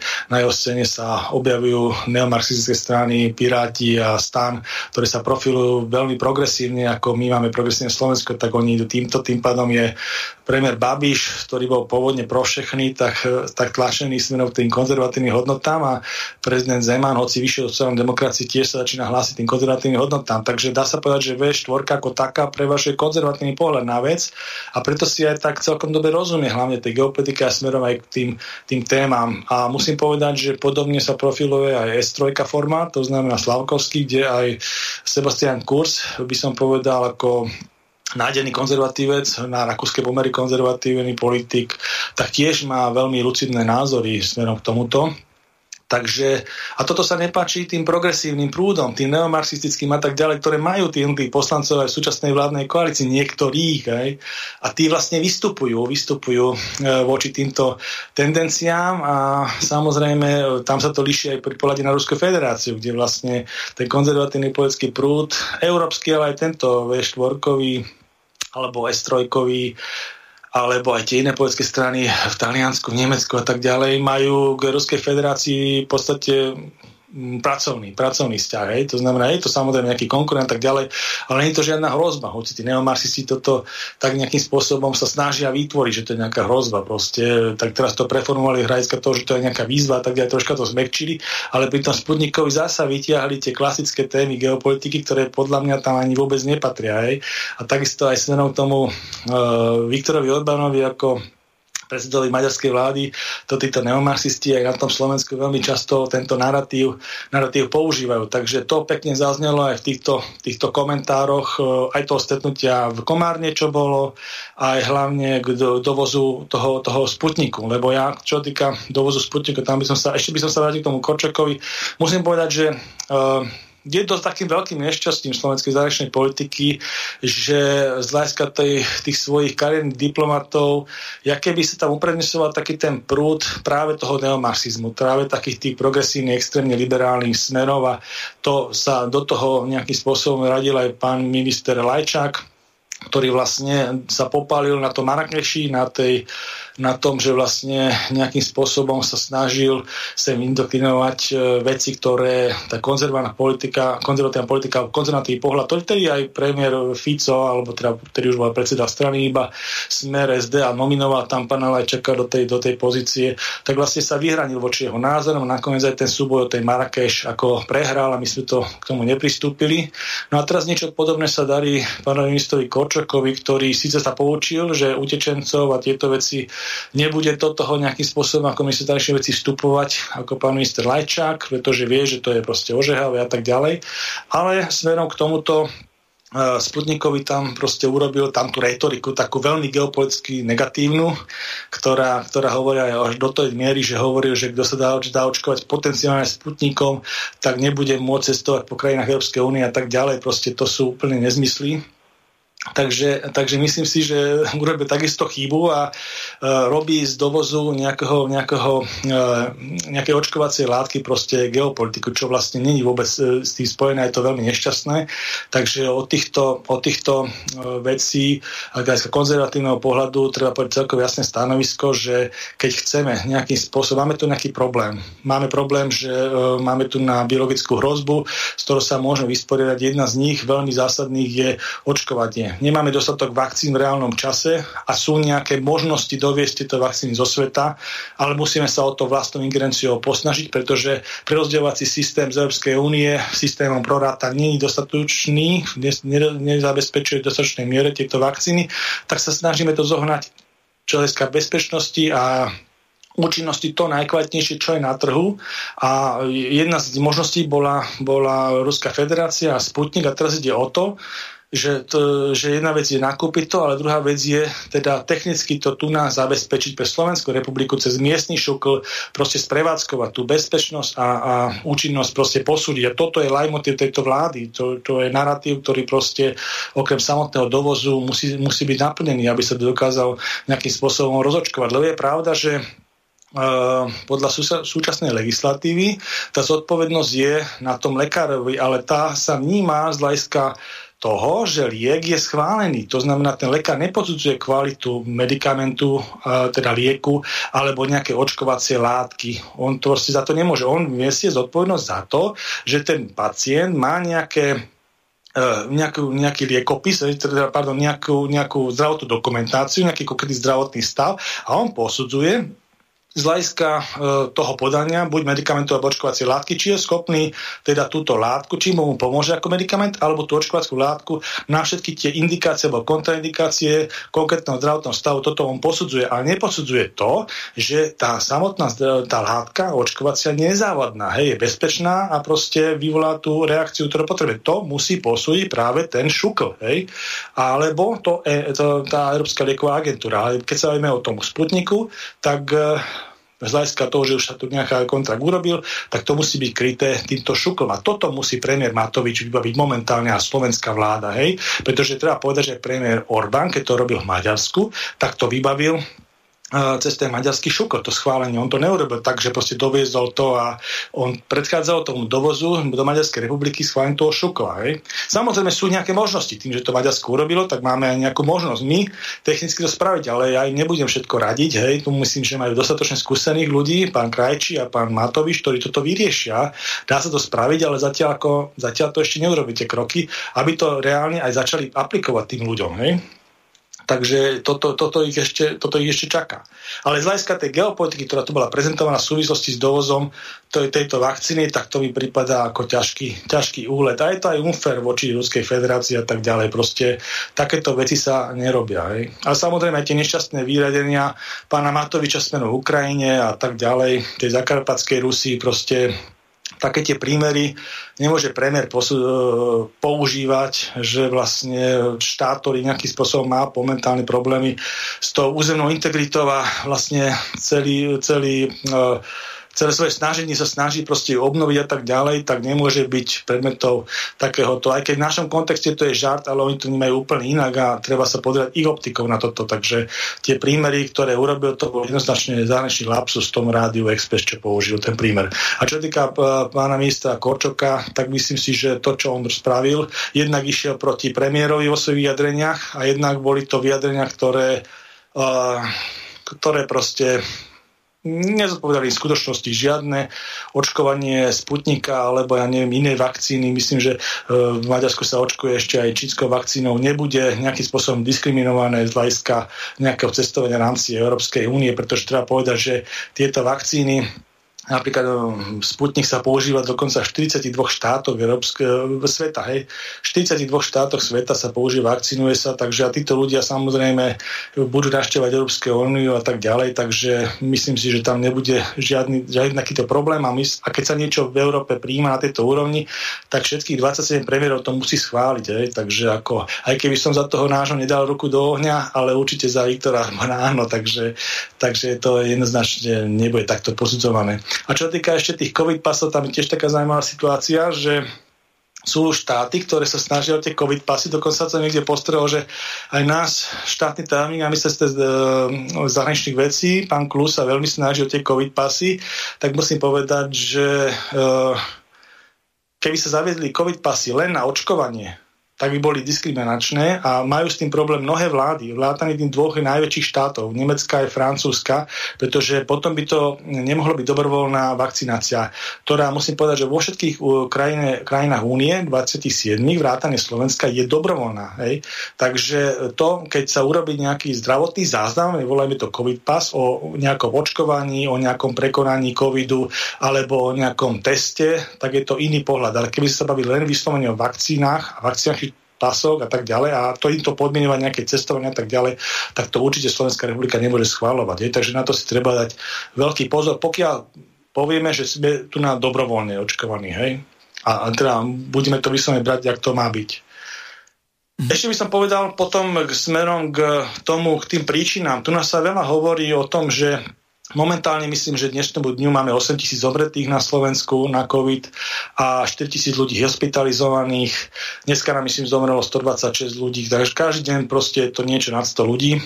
v poslednom období a veľa sa hovorí, že bola nejaká, že vlastne čo, čo je tohto príčina. Ja už teda viackrát e, som to rozprával, že ja považujem za tú príčinu plošné, plošné testovanie, ktoré bolo, ktoré bolo prvýkrát urobené 31. oktobra, myslím 31. oktobra až 1. novembra sa to testovalo, to boli také tie známe fotky, keď bol pán minister Krajniak, e, maskáčok a tak ďalej a oznamoval tu na Slovenskej národné povstanie a tak ďalej tak v rámci tohto dobrovoľného tzv. testovania, ktoré potom dobrovoľnosť bola podmienená tým, že na, na ten pondelok si sa museli dostaviť s tým dokladom do práce a keď sa dostali, takže ako že vás na základe nejakej vyhlášky nemôže ten zamestnávateľ zobrať do práce a tak ďalej, tak sa dostalo výlo 3,6 milióna ľudí e, na Slovensku na toto testovanie. Hej? No a čo je dôležité pozrieť, tak vlastne do toho prvého testovania, do toho 1. oktobra 2020 sme mali 200 zomretých. Po tomto testovaní ich máme už do dnešného dňa 8 tisíc. A treba povedať, že vlastne e, sme prešli, okrem toho, že nie, že iba raz sme to urobili, potom bol dlhý, dlhý čas kľud do Vianoc, a potom vlastne sa prešlo na ten semafor, ako to oni nazývajú, proste plošné testovanie, každý týždeň tu máme. Každý týždeň sa kvázi z nejakého lockdownu, to znamená z nejakého vylúčenia, čo tu máme, tie profesijné skupiny odstavené, tu gastronomie, hotelierstvo, športové podujatie, kostoly, všetky tieto veci máme pozastavované, ale my z tých ulic vyberáme tých ľudí raz do týždňa, ale to sa môžete poprechádzať po tých dedinách, po tých mestách, tam vidíte rady tých ľudí na tom testovaní, tak tam sa potom premorujeme. A potom máme takéto neustále pošty, pretože žiadna iná krajina to na svete nerobí. A všetci, čo urobili nejaký spôsob lockdown, aj o mnoho mekší, ako sme urobili my, tak sa proste zastavilo to šírenie. U nás nie. A my, čo robíme rozličné od týchto ľudí, od týchto štátov, tak je práve toto plošné testovanie. Oni to nerobili. Takže toto je veľký problém, či myslím, že to slúži preborovaniu a jednak samozrejme to neprináša tú, tú validitu, pretože to sú antigenové testy s tou prekaznosťou okolo 60%. Druhá vec, že nie je doriešenie, čo sa potom robí s tými ľuďmi, ktorí sú tam pozitívni a tak ďalej. Čiže je to vlastne niečo, čo nám tú situáciu stiažuje. A potom ešte ďalšia vec, čo nám stiažuje situáciu, je to, že mnohé tie profesijné skupiny, ktoré sú doma, a nemali by vykonávať tú svoju prácu, tak z hľadiska toho, že sú není finančne zasanovaní, ako napríklad v Nemecku alebo, alebo v Rakúsku, z hľadiska toho kurz arbeitu, keď vlastne dochádza k tomu, že dostávajú 80 až 100% mzdy, podľa toho, aké majú oni príjmy, tak to majú tak rozdelené, tak my dostávame možno 10%, hej, čiže tam sú nejaké odvody a tak ďalej. Takže my máme nedostatočne pokrytí tých ľudí, ktorí vlastne nepracujú, takže oni vlastne musia pracovať, na tajnáša, hej, to sú tie všetky kaderníctva a tak ďalej a možno aj nejaké reštaurácie tak mimo, mimo tých hlavných centier, kde sú pozakrývané a tak ďalej, chodia tam tí štagnasti, aby proste mohli, mohli fungovať a platiť nejaké tie svoje pravidelné finančné náklady, úvery a tak ďalej. Čiže toto je ďalší segment, že vlastne nemáme to finančne vykryté, a má robíme plošné testovania. Dve najdôležitejšie veci, čo robíme zle, na to vlastne, že máme stále takéto vysoké, vysoké čísla. A potom ďalšia vec, že sa nevenujeme tomu podstatnému. Nevenujeme sa tým vakcinačným problémom, e, programom dostatočne, nedostávame vakcíny pre tých, čo sa tu dobrovoľne očkovať a nedovážame sem moderné terapeutické lieky, medikamenty, e, ktoré boli špeciálne na COVID-19, proti COVID-19 vyvinuté, hlavne v Spojených štátoch. Proste nedovážame to sem, čiže máme neefektívny výkon liečby. A to, čo my robíme, že sme nakúpili nejaké ventilátory. A nemáme na nich ako proste e, zasa zdravotnícky personál. Chodia nám sem nejakí lekári pomáhať, alebo vyvážame odtiaľto pacientov e, smerom napríklad do Nemecka alebo do nejakých iných krajín, hej, že žiadame pomoc. Tak zase treba povedať, som pozeral teraz jedného doktora, e, že písal, že vyviezli sa pacienta do Dortmundu hej, a vlastne tie náklady s jedným našim špeciálom za 4200 eur Takže za tých 4200 eur, tak by sme kľudne mohli zase niečo iné pokryť, hej? Akože, ako vyvážať ho tam do, to, do tohto. Uh, tiež, som, tiež máme aj taký, neviem, myslím, že máme um, to vyjadrenie pani Boto Cigánikovej, ktorá ano. hovorila, Môžeme to prehrať. Môžeme si opustiť, no. Ahoj, Jani, máš info o antigénoch, ktoré sa teraz nakúpili údajne na domáce použitie. Podľa vyjadrení odborníkov nie sú vraj na tento účel. Dobrá investícia za 140 miliónov strašná investícia ľudia. Strašná. A to není len, že 104... No, ja som to minule rátala s, so Smatanovcami, s Matom Smatanov, neviem, či pozerá, niekedy tu zvykne byť. Uh, som ich poprosila, jeho a Miša Štovka, aby sme sa na to spoločne pozreli a naozaj akože dokopy aj s tým, koľko sa platí za vykonanie toho testu tým človekom, tam sa platí uh, väčšinou 4-5 eur, podľa toho kde, tak, uh, tak je to uh, skoro miliarda, ktoré sme minuli na antigonové testy dokopy zatiaľ, čo je šialené. Za tú miliardu my sme mohli No, neviem, nedopovedala, lebo viac toho na tom Facebooku nebolo. Ale to je, Hej, ale to je úplne dostačujúce, lebo tam vlastne ide o ten leitmotiv, že vlastne jedna miliarda eur sa to vyložila na niečo, čo nám ešte zhoršuje situáciu. Hej, že v tých radách, v tých COVID Spartakiádach, čo tu každý týždeň organizujú, tak vlastne sa premoruje, valita je nulová a stojí to neskutočné peniaze, jedna miliarda eur. My sme hovorili, že vlastne my by sme boli schopní, mali sme ten plán, že v podstate, v podstate priebehu 8 rokov vystavať každom, každom kraji z tých našich 8 spádovú nemocnicu za 100 miliónov eur. Hej? priebehu 8 rokov, aby sa to rozložilo tie náklady. A za tých 250 miliónov to Bratislavsko je. A 1 miliarda eur to išlo na nejaké testy, ktoré vlastne, ak by ste tie nemocnice nepostavili, viete. Veď to sú neuveriteľné peniaze, neviem, či to vôbec poslucháči alebo dokoľvek vie predstaviť na takúto, na takúto somarinu, vyslovene somarinu. A treba tiež povedať, že za to asi niekto bude v budúcnosti brať samozrejme zodpovednosť. Len akým spôsobom to vyvlastníme Matoviča, celú Trnavu, ktorú má poskupovanú, alebo ako. To, ja si to neviem predstaviť. Zavreme ho na doživotie do basy a v podstate jeden rok väzňa na Slovensku stojí viac ako 15 tisíc eur, tak to je tiež nehospodárne. Čo za týchto okolností urobiť a ako vlastne sa vysporiadať s touto situáciou, pretože oni si prijali také zákony, že v podstate do trojnásobku výšky ich mesačného platu môžu byť postihnutí. No, Im nie je možné siahnuť na majetok, nie je ich možné na životie zavrieť alebo poslať do úradových baní, lebo oni za toto by si ani nič iné nezaslúžili.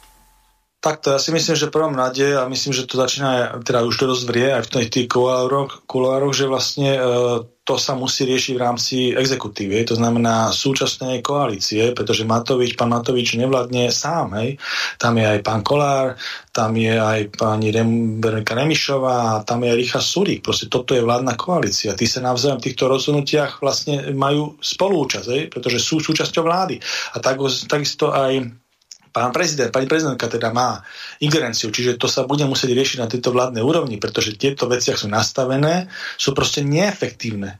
A máme tu na aj to dátové peklo, ako hovorí tí rôzni analytici a matematici, že nemajú dostatok dát na analýzu a tak ďalej, ale niektoré dáta máme a tie dáta, ktoré hovoria o e, úmrtiach, ale hospitalizovaniach a tak ďalej, tak sú proste jasné a tie ako sa nedávajú, nedajú spochybniť teda už teda v rámci týchto možností a tie sú úplne jasné, že máme nárasty a máme sme jednotko vo svete. Čiže robíme niečo, robíme niečo zlé.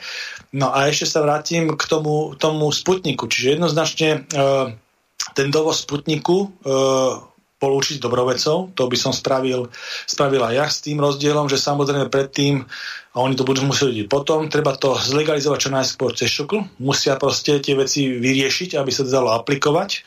A samozrejme, že e, tá, tá hra smerom k tej geopolitike to treba len odsúdiť a tým ľuďom, ktorí ju hrajú, tak treba povedať, že v poriadku, poďte, poďte na to in, z iného cieľa, poďte na to pomôcť situácii a doviezť napríklad nové vakcíny Johnson Johnson do, zo Spojených štátov, hej, ktoré vlastne ešte v rámci e, Európskej liekovej agentúry neboli schválené, ale v Spojených štátoch sú schválené.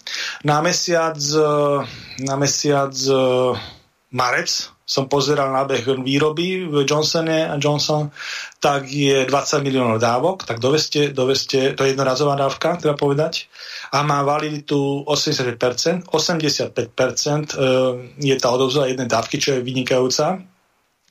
A e, myslím, že cenová tam, cenovo tam bolo okolo 10 eur, to bolo na tých dovozoch, čo som pozeral, tak e, keby sa aj preplatilo, hej, dvojnásobok, ako to robili Izraelci, tak dal by sa možno ten mimoriadný dovoz tu na cez dobré kontakty. Keď pán minister Kočok telefonoval s pánom ministrom Blinkerom, americkým ministrom zahraničných vecí svojim protiažkom, tak toto mohla byť jedna kľudne z tém, proste pomôcť tejto krajine na mimoriadnom dovoze. Ešte predtým, ako to schváli EMI na tom mimoriadnom dovoze, ako v podstate experimentálneho lieku, a môžeme tu naočkovať vakcínou Johnson Johnson. Hej?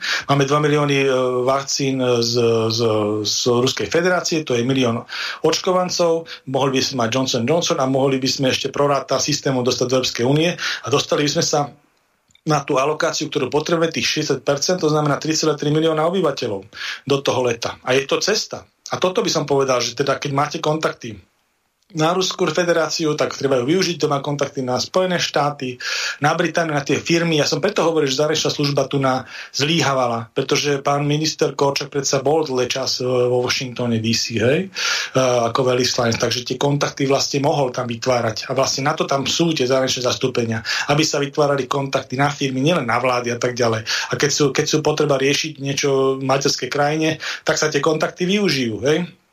Takže ako toto bola výtka smerom ďalšej službe, že prečo, prečo nás nejakým spôsobom nedochádza k pomoci. A myslím, že tomto treba povedať aj premiérovi Matovičovi, zase aby sme ho celkom nehanili, pretože on tieto racionálne úvahy niekedy dokáže do seba dostať, takže smerom k tomuto ministrovi Kočokovi, myslím aj pánovi Valašekovi sa myslím volá predseda zahraničného výboru v Národnej rade zo strany za ľudí, že tak keď uh, ho požiadal, tak nič nedoniesol. Hej. Nemá nedodal žiadny kontakt, neumožnil nič. Hej. Takže ako toto sú veci, ktoré sa potom rátajú. Hej. Lebo ja ako uh, z hľadiska toho pragmatického naozaj keď sa pozerám, že akým spôsobom riešiť uh, túto, túto COVID krízu, tak cez tú vakcináciu, jednoznačne dobrovoľnú vakcináciu, to znamená, tí, ktorí sa rozhodnú nevakcinovať, nebudem nejakým spôsobom perzekovať, proste nejakým spôsobom riešiť, ale snažím sa pozitívnou kampanou dostať čo najviac ľudí do toho vakcinačného programu, tých 60% a viac a samozrejme aj im dodať čo najlepšie portfólio tých vakcín. Hej? To znamená od tých e, amerických mRNA vakcín, čo by som povedal, že to je také 21. storočie, to je tá moderná Pfizer, BioNTech a potom, ja neviem, Johnson Johnson, potom uh, uh, myslím, že AstraZeneca a takisto aj v rámci, v rámci Sputnika, hej, pretože sú tu ľudia, ktorí možno majú radi, ja neviem, Ruskú federáciu alebo chcú to nejako ideologicky poňať a tak ďalej. To má z hľadiska pragmatizmu vôbec nezaujíma. Proste, keď je tá vakcína bezpečná a účinná, čo posúdi EMA, alebo keď to neposúdi EMA, posúdi to slovenský šokul, tak ju podávam Slovenskej republike pre svojich občanov a snažím sa dostať tých 60% ľudí pod očkovanie čo najskôr, čo najskôr, aby sme dokázali otvárať tú ekonomiku, aby sme mali proste školskú dochádzku a tak ďalej. Hej? Takže proste, aby ten štát fungoval, aby sme žili, lebo my už v tej krajine nežijeme.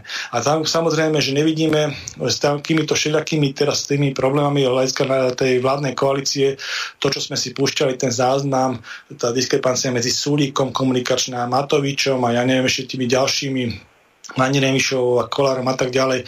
To sú veci, ktoré vôbec nezaujímajú tých ľudí. Hej.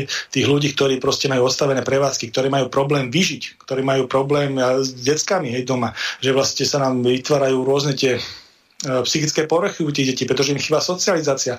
Okrem toho, že e, to distančné vzdelanie v žiadnom prípade nenahradí to prezenčné vzdelávanie, to znamená hlavne u, u tých odborných škôl a tak ďalej.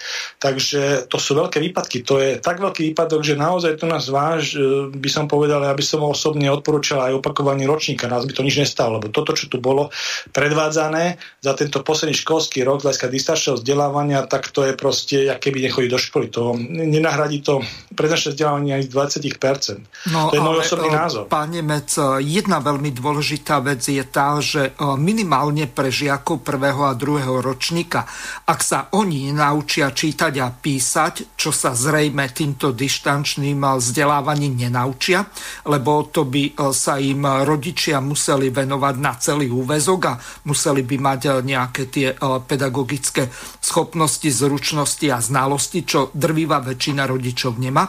Tak tak eh, v podstate ten váš návrh eh, s opakovaním minimálne prvého ročníka by bol veľmi eh, prospešný pre tých žiakov, ktorí v podstate stratili tú možnosť získať tie základné zručnosti a znalosti ohľadom čítania a písania. Ale máme tu jednu otázku od Emy, ale tým nemyslím tú liekovú agentúru, ale to je naša poslucháčka, ktorá vás pozdravuje a chce sa vás spýtať, čo si myslíte o tom, že v Izraeli zaviedli privilégia pre očkovaných?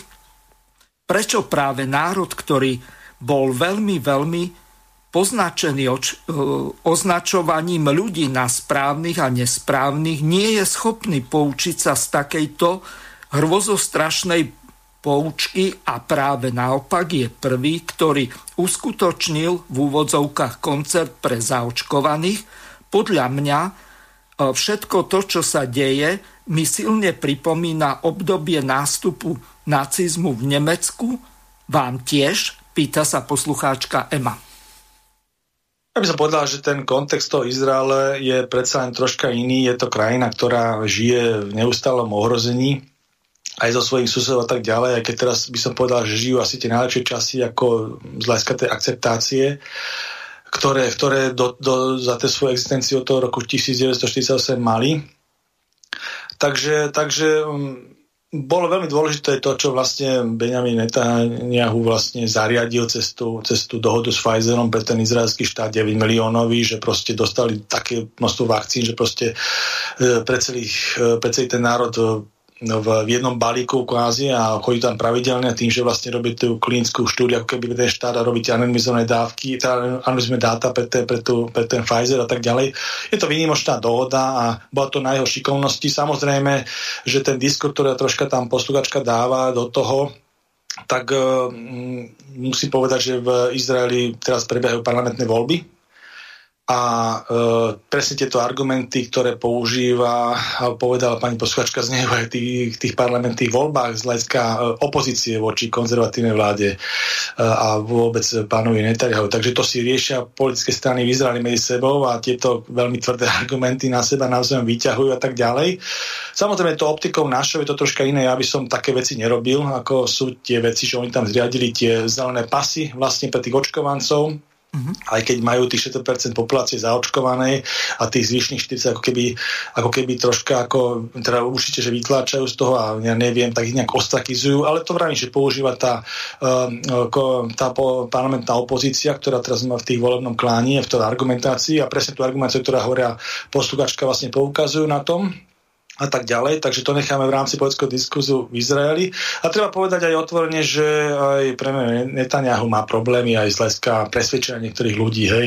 Tam treba povedať, že tam, tam sú aj konfesijné skupiny, ortodoxní židia, ultraortodoxní židia, ktorí sa nechcú dať očkovať, alebo niektoré tie skupiny ako tých palestinských Arabov, hej, zase nejakým spôsobom tiež nemajú dôveru tomu očkovaniu, takže oni majú tiež svoje, svoje, svoje starosti. Oni myslím, že tam mali aj taký, taký nejaký program z hľadiska sociálnych sietí rozbehnutý, že teda nech sa navzájom poukazujú do nich zaočkovania a tak ďalej, to potom sociálna sieť zrušila. Takže robili takéto aj také možno prešlapy v rámci tých kampaní a aj tie rôzne optiky tam sú, ale vravím, že toto je diskurs v rámci Izraela. Ja sa na to pozerám čisto pragmaticky. To znamená, že z hľadiska toho, toho medicínskeho ten krok, čo urobili, že imunizoval ten národ, že dociel tú 60% zaočkovanosť v podstate prebehu troch mesiacov, že tam sú veľké investície do zdravotníctva, že majú elektronické zdravotníctvo, že majú to zdravotníctvo na nejakej úrovni a tak ďalej, sú proste kroky správnym smerom. Ale zrovna toto, čo hovoria pani posluchačka, že tam sú nejaké koncerty pre, alebo tie zelené pasy, ktoré ich uprednostňujú, tak to by som nie, lebo tam bolo tiež dobrovoľné, teda povedať to očkovanie, to bolo dobrovoľné.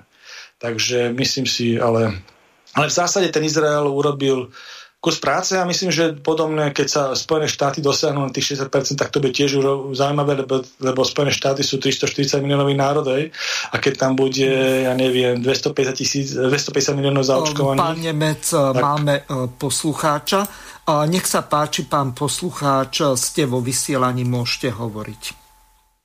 Ďakujem, pán Hazucha, pri telefóne Jozef, Spojené arabské, nemecké emiráty. Ja som vám volal včera. Áno. Čo sa týka čítania obyvateľov, možno si spomeniete. Áno. Dobrý deň. Ja by som chcel tak zareagovať v krátkosti. Asi vieme, že to bolo dôvodom, e, keď bolo znárodnenie na Slovensku pána Zucha. Áno. Takže na vašu otázku napríklad, ako by sa to splatilo, e, tie, tie dlhy a tie problémy, Ja by som navrhoval jednoduché riešenie, pragmatické. Um, ľudia, ktorí jednoducho vieme, že sa angažujú uh, proti tomuto systému, by mali čím skôr uh, vytvoriť svoje vlastné skupiny a bolo už aj povedané, ak by povedzme okamžite do pol roka, nie že čakať, kým skončí volebné obdobie alebo čo, lebo e, tak sa hovorí, že e, keby naši matematici vy, e, urobili na internete tzv. kalkulačku, ktorá kalkuluje e, dlhy a, a, a škody, ktoré táto vláda vyrába, tak by sme mohli online vidieť každú minútu a každý dňom, ako to stúpa. No a to chcem povedať, že tí ľudia, ktorí sa angažujú ale aj z zahraničia, tak by mali skôr sa dať dohromady, pretože bolo povedané jasné, ak neplatia zákon, neplatí tá, tá, tá, tá, právo a, a jurisdikcia a tak ďalej, tak nastupuje e, ústava a ľud. A ak ľudia povedia e, e, svoje slovo, hej, to nenabáda na, na, na nejaké e, vraživé procesy. Pretože to by bol problém v tom zmysle, že tam by sa tzv. provokatéri, ktorí cestujú po celom svete, ktorí sú platení. Hej, takže na to by sa veľký pozor. Tak jednoducho tá vláda by nemohla ustať to, že by sa tam handrkovali o takéto blbosti. A čo sa, ako myslím o také blbosti, že, že, že súli a týmto, hej, museli by okamžite od tam odísť. Museli by. Museli by jednoducho zbaliť švedský taký taký odchod. A tí ľudia, ktorí na Slovensku sa angažujú, to vieme, o čom hovoríme, hej, tzv. prípravný petičný výbor a tak ďalej, tak ďalej, musia mať čo najskôr ľudí schopných, ktorí by dokázali prebrať e, pozície a vedenie štátu ja hovorím vedenie štátu povedzme na minimálne jednoročné voľne, ako na spoločné obdobie a viac. Ano. Aby jednoducho tí ľudia, ktorí tam prídu, dokázali zabezpečiť to, že bude zmena ústavy a tak ďalej.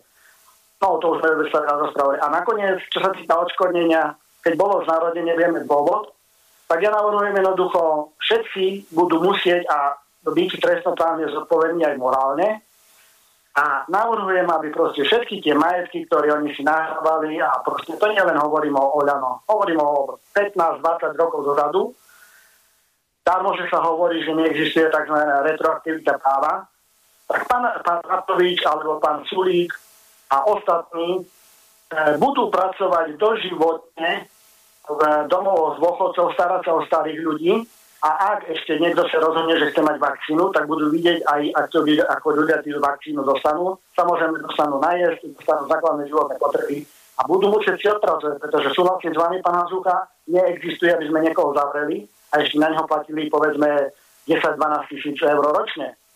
15 až 16 tisíc, to sú podstatne no. vyššie sumy, lebo ten väzeň v podstate, keď nechce, ani nemusí robiť, lebo väzni majú obrovské množstvo ľudských práv.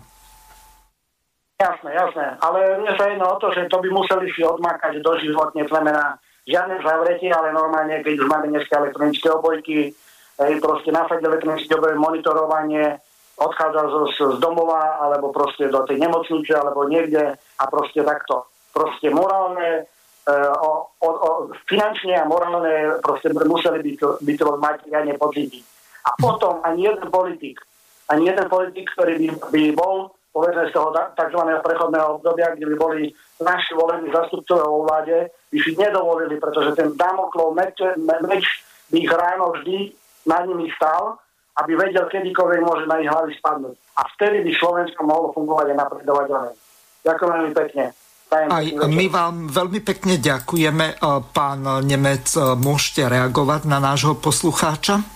To bola asi taká skôr reakcia na nejakú tému zo včera, čo ste mali. No, Takže tam ja e, ako... sa v podstate jednalo o to, že ja som povedal vzhľadom k tomu, že prešustrovali miliardu podľa e, Janky Byto Cigánikovej, e, tak e, v podstate Igor Matovič má nejaký majetok v rozsahu možno 17 až 20 miliónov eur, tak v podstate to je kvapka v tom mori pri tej miliarde.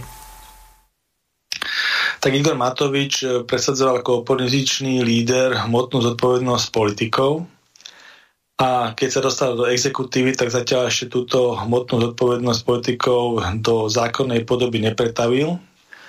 Ale treba povedať, že ešte veľmi špekulatívne vlastne ešte predtým, ako vstúpil do politiky, tak v rámci uh, PSMK, Áno, urobil vlastne zrušila, a, a, previedol, a na, previedol na manželku, čiže vlastne mm-hmm. on je nemajetný. He, tak to ide do politiky a presadzuje hmotu zodpovednosť politikov. To len akože, aby sme si robili troška um, Viete, ale um, zobrať to biblicky, to... že hriešnikov treba navštevovať do 3. a 4. pokolenia, čiže zhabať ešte aj jeho právnúčata majetok. Je pravda, že napríklad v zahraničí v Nemecku, v Rakúsku to funguje tak, že e, vy nedokazujete niekomu jeho majetky, hej, že proste, že, že, či to urobil, ale on dokazuje vám, hej, to znamená štátu. Keď je nejaký štátny úradník a tak ďalej a má neprimerané majetky, tak vlastne on musí vydokladovať na základe svojich daňových e, priznaní, že na to mal a čo nemá, tak to berie štát. Hej, to je v Nemecku, v Rakúsku. U nás to tak není, u nás to je naopak. Mhm. Takže určite tam je priestor na nejaké legislatívne zmeny aj v tomto smere, aby sa vlastne takáto efektivita spravila. A, ale chcem sa vrátiť tomu pánovi Matovičovi, takže vlastne on robil takúto vec hľadiska svojho VSMK, potom presadzuje tému, ako presadzoval ne, a keď ju má možnosť e, urobiť v legislatívnom prostredí, tak to v legislatívnom prostredí neurobil a ďalej proste má veľký problém osobne si myslím s tou zodpovednosťou, pretože neustále to posúva niekam inám a to vidno pri každom kroku aj vrátane tohto, tohto kroku smerom pánovi Sulíkovi, ktorého mhm. neustále uh, obvinuje z nejakého manažovania koronakrízy ako ministra hospodárstva, čo proste mu vôbec neprináleží, pretože to je primárne minister zdravotníctva. A to sú mnohé také anomálie aj smerom pánovi Mikasovi a jeho neuveriteľným právomocem, ktoré mu delegoval a tak ďalej. Mm. Takže to posudzovanie zodpovednosti by som povedal je signifikantné pre pontifikát e, Igora Matoviča a jeho vlády. Ale ešte sa vrátim k tomuto um, očkovaniu a vôbec tej stratégii. Treba povedať ešte tiež jednu dôležitú strategickú vec, ktorá je um, chybou aj únie ako takej, lebo tá únia okrem toho, že nezabezpečila očkovacie látky v reálnom čase v dostatočnom počte pre celú Európsku úniu, pre všetkých 27 štátov, hoci sa pôvodne toho zhostila a tak ďalej na konci minulého roka ale ne, ne, neurobila tie, tie zmluvy ani, ani tie odhady, e, ktoré firmy, koľko počty dávok dobre, takže my máme teraz veľký ten absťah s jednotným očkovacím látkam a napriek tomu, že uh, máme takýto absťah, tak ešte ďalšiu staršie strategické zlé rozhodnutie robí to, že snaží sa ako keby aj z toho mála ešte zásobovať ako keby celý svet, nielen unijný priestor. Hej. A to vnímam, to, to vnímam ako, že tiež že veľmi, veľmi zlú politiku, pretože keď zoberieme e, že, že vlastne ako keby ešte z tých mála vakcín, čo máme, ešte posielame do iných, by som povedal, tretieho sveta a tak ďalej, momentálnej situácii našej zlej a našej ekonomiky stoja, máme veľké straty, tak by som to dal do takého prímeru kvôli predstavivosti k tomu, keď napríklad e, sa blíži, alebo teda ste v nejakom lietadle a prebieha nejaký záchranný program, tak každý do nejakým spôsobom letel v nejakej leteckej aerolinke, v lietadle, tak v rámci tých vysvetliviek, tých základných, základných údajov sa tam vždy odporúča, že keď dochádza v lietadle k nejakému kyslí, kyslíkovej nedostatočnosti a tak ďalej, tak treba, spustia sa tie kyslíkové prístroje dole, tak sa v prvom rade, keď ste s vlastným dieťaťom, nasadzuje kyslíkový prístroj vždycky dospelému.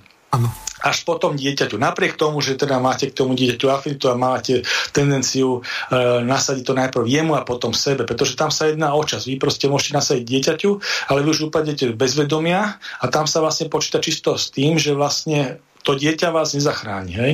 keď upadnete do bezvedomia. Ale vy, keď si nasadíte ten prístroj a dieťa upadne bez vedomia, tak vy ho zachránite, toho slabšieho, hej, proste, pretože máte na to. A tento istý princíp platí aj pri týchto očkovacích látkach. Hej. To znamená, že tá európska koncepcia, ktorá momentálne je v tomto našom ťažkom abstraku vakcinačných látok, by mala byť takáto, jak sa to v týchto lietadlách, v tých záchranných operáciách proste prednáša. Že najprv sa musí zachrániť ten vyspelý svet, pretože ten je schopný zachrániť potom aj tie ostatné krajiny, keď bude zasanovaný. Ale naopak to neurobia. Za tie, tie rozové krajiny, tá Afrika tie iné krajiny nás nezachránia. A ďalšia vec, čo ešte hrá pri tomto racionálnom uvažovaní, uh, preto čo hovorím ja, je to, že Jeden z veľmi rizikových faktorov, veľkých rizikových faktorov SARS-CoV-2 COVID-19 je vek. Hej? Sú ohrozené skupiny nad 65 rokov. Jednak tým, že e, sú tam tie súbehy tých jednotlivých ochorení, väčšej miere jednak imunitný systém vekom stráca na výkonnosti a tak ďalej. Takže predanečne sú ohrozené práve tieto ročníky. A treba povedať, že z hľadiska celosvetového priemeru uh, na celej Zemeguli populačného, tých 7 miliard, čo máme, tak asi 9% ľudí uh, je ten, tí, tí, tvoria tí ľudia nad 65 rokov. Ale sú nerovnomerne rozložení. Z hľadiska E, počtov seniorov v Európe, ich máme najviac. 19% z hľadiska našej populačnej, populačnej krivky, 450 miliónov ľudí, máme 19%. V Severnej Amerike ako Spojené štáty to je 17%. Hej? Čiže a keď zoberiete Afriku a tie rozvojové kontinenty, tak je to 3%. Takže máme ďaleko viacej ohrozených skupín. Preto predenečne potrebujeme očkovať, okrem iných dôvodov, aj ktoré som hovoril, aj z tohto dôvodu, že máme o mnoho väčšie zastúpenie v populácii práve rizikových vekových skupín, Európu a Severnú Ameriku, a Spojené štáty. Uh-huh. Spojené štáty to robia, robí to Británia, Európa to nerobí. Je to, je to, je to problém. Mám a treba ešte, povedať, že... Mám tu ešte jednu a, takú zvukovú ukážku pripravenú, kde a, Ľuboš Blaha zhodnotil stav tejto vlády. A dobre by bolo, keby ste okomentovali niektoré tie hlavne finančné operácie, že aj keď tam neuviedol, tak nať 900 milia, milia, pardon, 900 miliónov poslal na F-16, potom sa nakupujú vrtulníky, nakupujú sa radary. My, keď potrebujeme zachraňovať životy, tak podobne ako Grécko, tak robíme to, že investujeme do armády, čo v podstate je úplne vedľajšia záležitosť. Tu nie sme ohrození nejakým nepriateľom e, zvonku, ale e, v podstate touto pandémiou a tam by mali ísť peniaze. Ale e, najskôr si to vypočujeme a potom to vy okomentujete že na čele nášho drahého štátu a dokonca aj rezortu školstva sú plagiátori. To nemajú nikde a z parlamentu ich zásobuje svojou sokratovskou múdrosťou profesor Pročko. Človeku sa z toho chce od radosti urobiť až kotul vpred. Z Európy nám chcú poslať 6 miliard eur cez plán obnovy, ale na čo by to vláda riešila? Áno, mohla by pomáhať živnostníkom, pomôcť cestovnému ruchu, či stavať byty, ako sľubovala. Ale oni radšej dajú peniaze z plánu obnovy na NAKU. Veď nie je dôležité, že ľudia nemajú kde bývať. Dôležité je, aby sme ich mali kam zatvárať, hlavne ak majú iný názor. Také niečo v demokracii Matovičovského typu nemôžeme tolerovať. Opozícia patí do basy. A keby ste náhodou mali pocit, že štát nemá dosť peňazí, tak omyl, stovky miliónov idú dať na americké vrtulníky a izraelské radary. Lebo na čo sa starať o ľudí, keď môžeme nakupovať zbranie Namiesto očeriek budeme ľuďom rozdávať granáty. Zahraničnú politiku sme zredukovali na nenávisť voči Rusku. Prezidentka nerobí nič iné, len vysvecuje palác do farie bieloruskej opozície, ospevuje kriminálnika a rasistu Navalného, Veď čo tam po Slovákoch? Čo tam po Jozefovi Chovancovi, ktorého zabili belgickí policajti? Kopme do Ruska, kopme do Sputniku. Nech na Slovensku všetci aj pomrieme, ale bojujme s tým zlým Ruskom až do posledného Slováka. Veď nás iba oslobodili od fašizmu. Veď sme od nich len energeticky závislí. Veď sme len Slovania. Čo tam potom? Nenávisť je cesta. A tá profesionalita vlády, to je úplná lahvodka. Ako krásne si dokážu nadávať do vrahov a psychopatov. Koalícia ako lusk. Sulík sa stal národným fackovacím panákom. Neprejde deň, kedy nemôže za tisíce mŕtvych. Prezidentku Matovič najnovšie obvinil, že je súčasťou gengu, ktorý nazval hrstka štváčov. No chápete, nášmu pánovi premiérovi stále len niekto ubližuje a on za nič nemôže. On to myslí všetko tak dobre, aj by si poplačkal, aj by vám nabrizgal a všetci si z neho len robia srandu chúďa. Náš Igor Almos Komenský, naša matka rozumučí, ak sa to poví. Slovensko je v rozklade, ale nevadí. Vláda sa rozhodla, že bude celé 4 roky vládnuť v núdzovom stave. A tak ju nemusí zaujímať, čo si myslia ľudia. Protesty zakázali, ešte aj referendum a predčasné voľby chcú vyhlásiť za zločin. Nikto ich od korít nedostane. Vďaka núdzovému stavu nemusia robiť súťaže, môžu napriamo posielať desiatky miliónov trnavskej minifirmičke, aby nakupovala testy, pakujú si vačky, nerušte ich. Tu sme pri lúpeži a hlavne nedodržiavať svoje vlastné pravidlá. To je základ. Keď odoznela láska k Paris, ktorá ktorý sa Borisovi dlho, predlho honila hlavou, náš slobodný predseda parlamentu sa šiel previesť v štátnej limuzínke s bývalou miskou. Na veľkú smolu sestričiek v štátnej nemocnici nabúrali. A Kolár skončil v papalášskom brlohu, kde mu chodili dámy v rokoch leštiť jeho lešenie na hlave. Keď sa to sestričkám nepáčilo, tak ich vyhodili z práce. Takto to dnes chodí na Slovensku. Vládne nám arogantná mafia. Tento rok to bol Annus horribilis, rok hrôzy. Zničili všetko, čoho sa chytili. Zlikvidovali slobodu, demokraciu, sociálny aj právny štát. Likvidujú slovenský národ. A ešte sa nám aj smejú do tvári. Ak to takto pôjde ďalej, Slovensko neprežije. Tu už ide o život. Čím skôr ich pošleme na smetisko dejín, tým lepšie. Prosím, podpisujte petíciu za referendum. Matovič musí ísť dole. Tak to bolo krásne povedané, skoro ako ten starorímsky senátor Kato starší, keď povedal a Kartágo delenda est. Kartágo musí byť zničené, Matovič musí byť zničený. Toto je akože o čom? To nenávisť koalície voči opozícii, vzájomná nenávisť medzi koaličnými partnermi podľa Mečiarovho hesla, že viac ako hlavný nepriateľ je koaličný partner. Tu sme sa kde dostali, pán Nemec? Tak áno, samozrejme a tiež treba povedať aj pri pánovi Blahovi to isté, čo pri pánovi Pelegrínim, že vlastne on teda to, čo hovoril, nemám k tomu nejakým spôsobom s malými úpravami, by som to povedal aj ja, ale samozrejme on to rozpráva za stranu, ktorá tu na nejaký spôsobom už fungovala, nejaký ten čas 12 rokov a nejakým spôsobom ten štát riadila. A teraz mnohí nominanti sú nejakým spôsobom objektívne, možno uvidíme, ak rovno súdy za nejaké veci poťahovaní, takže a nejaká atmosféra atmosféra tu takisto z ich vládnutia bola a spôsobila obrovský obrad vo voľbách v 2020 roku, takže to tiež to, že vlastne treba pozerať, že kto to hovorí a v akej strane je a čo tá strana robila s tým štátom. Takže inak, inak samozrejme tie mnohé, tie mnohé upozornenia boli v poriadku. A čo sa týka toho, čo by som ja povedal, tak naozaj e, jednak tá, tie peniaze, ktoré idú smerom covidu na to testovanie, čo povedala pani Boto Ciganíková, až 1 miliarda eur, OK, tak je to proste šialené vyhadzovanie peniazy hore komínom neefektívne, to je jedna vec potom aj smerom k tým zbrojným programom, tým obstarávačkám, tak my keď tu bojujeme s biologickou hrozbou ako a v dikcii toho, čo rozpráva táto vláda, je to najhorší stav od, ja neviem, druhej svetovej vojny pomaly, tak e, sa čudujem, že robíme nejaké nákupy smerom k niečomu, čo nesúvisí priamo s týmto covidom to znamená aj tie nákupy tých radarov, nejakých 150 miliónov, čo sa, tak ja neviem, či ako teraz to bolo treba riešiť a tak ďalej, keď každý peniaz je dobrý, keď vlastne nie sme schopní ani helikopterové mali rozhodiť medzi tie profesijné skupiny, ktoré najviac potrebujú a vypomôcť im, aby boli doma, aby nemuseli robiť v všelijakých utajených režimoch a potom šíriť ten COVID a tak ďalej. Takže e, mne toto proste chýba, taký ten racionálny pohľad. Aj ten príklad mi tu chýba, pretože mnohé tie výnimky, tie papaláske maniere, čo tu majú vnímajú, že niekto cestuje na výnimky za rodinou do Británie. A čo tie ostatné rodiny, ktoré sa nemôžu ani medzi okresov vidieť, nemôžete ísť podať rodičov a tak ďalej.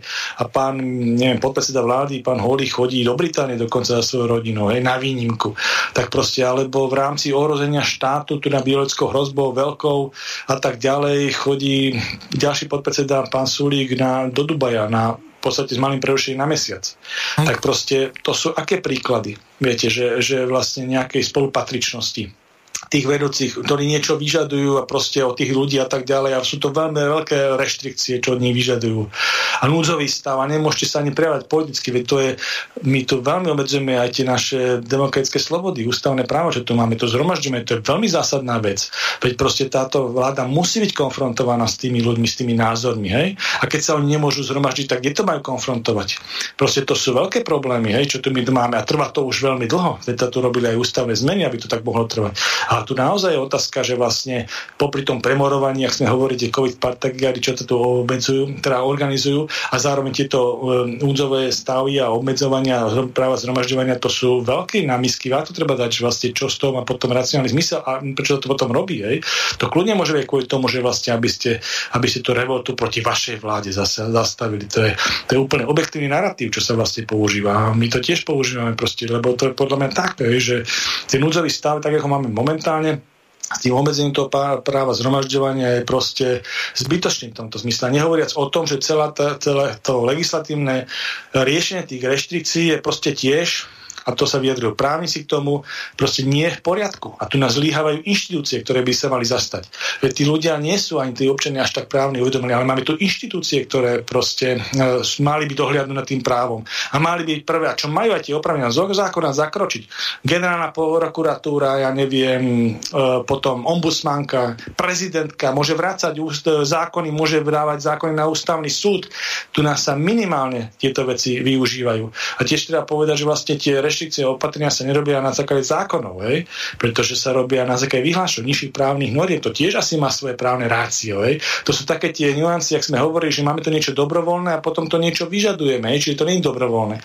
Takéto obchádzačky, takéto Proste to je veľký problém z hľadiska aj vládnutia a robí to aj zlú atmosféru a nehovoriac o tom, že, že robí sa to aj v veciach, ktoré neprinášajú to svetelko na konci tunela to nie sú len medicínske, to sú aj právne a potom sa to pre, prejavuje v tých rôznych um, duševných poruchách. Treba povedať, že my sme ešte pred covidom keď sme pozerali na NCZID, aká je preskripcia jednotlivých medikamentov v Slovenskej republike, tak na prvom mieste boli medikamenty kardiovaskuláru. To znamená, že srdcovo-cievne.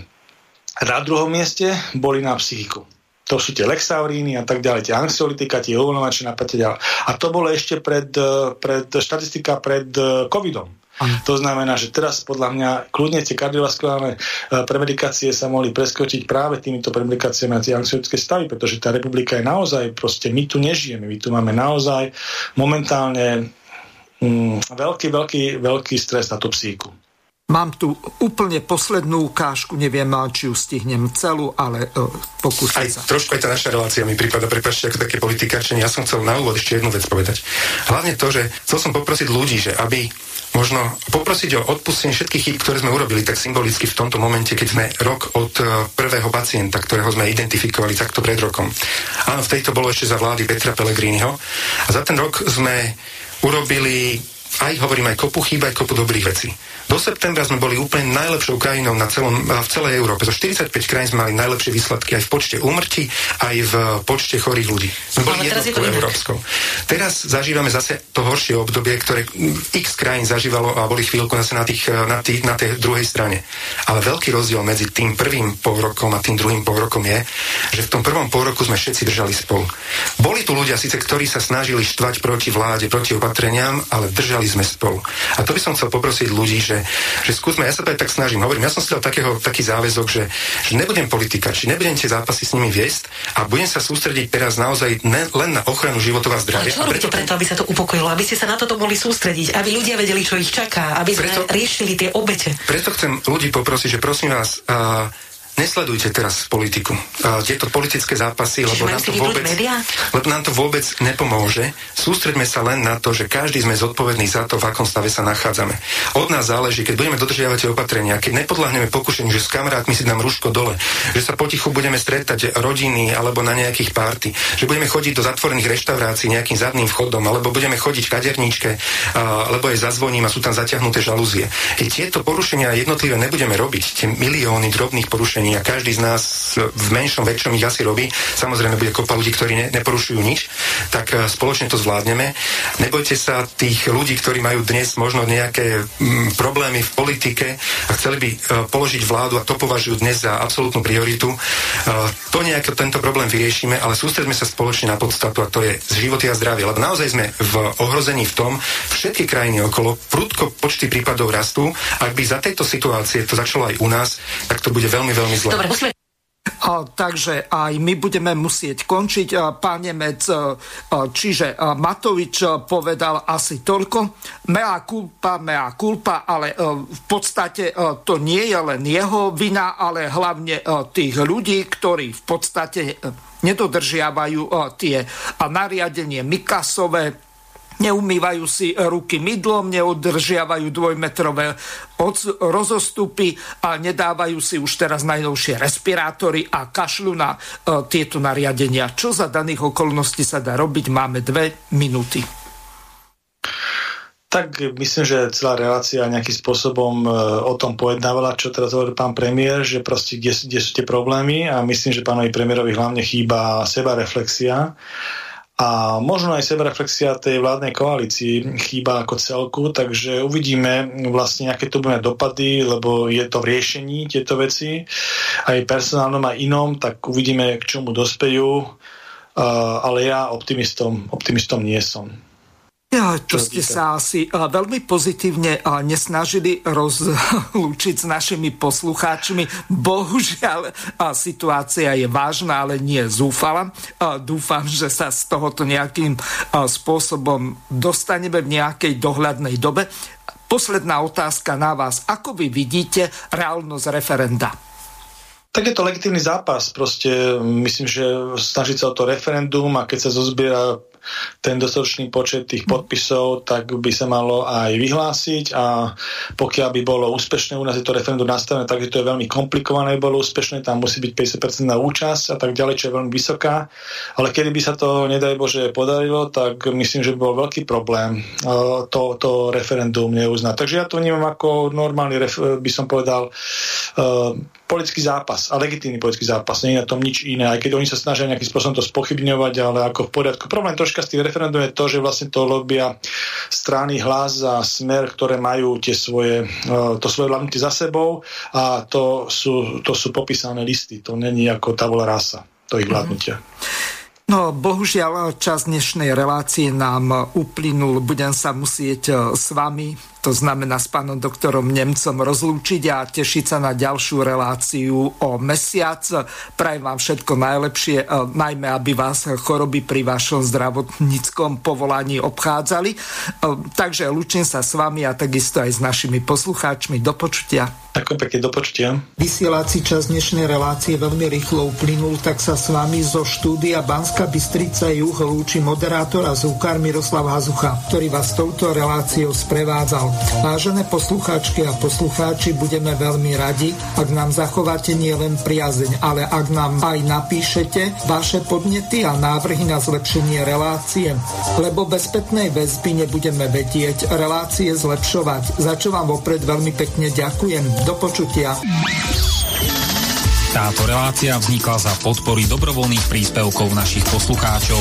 I ty sa k ním môžeš pridať. Viac informácií nájdeš na www.slobodnyvysielac.sk Ďakujeme.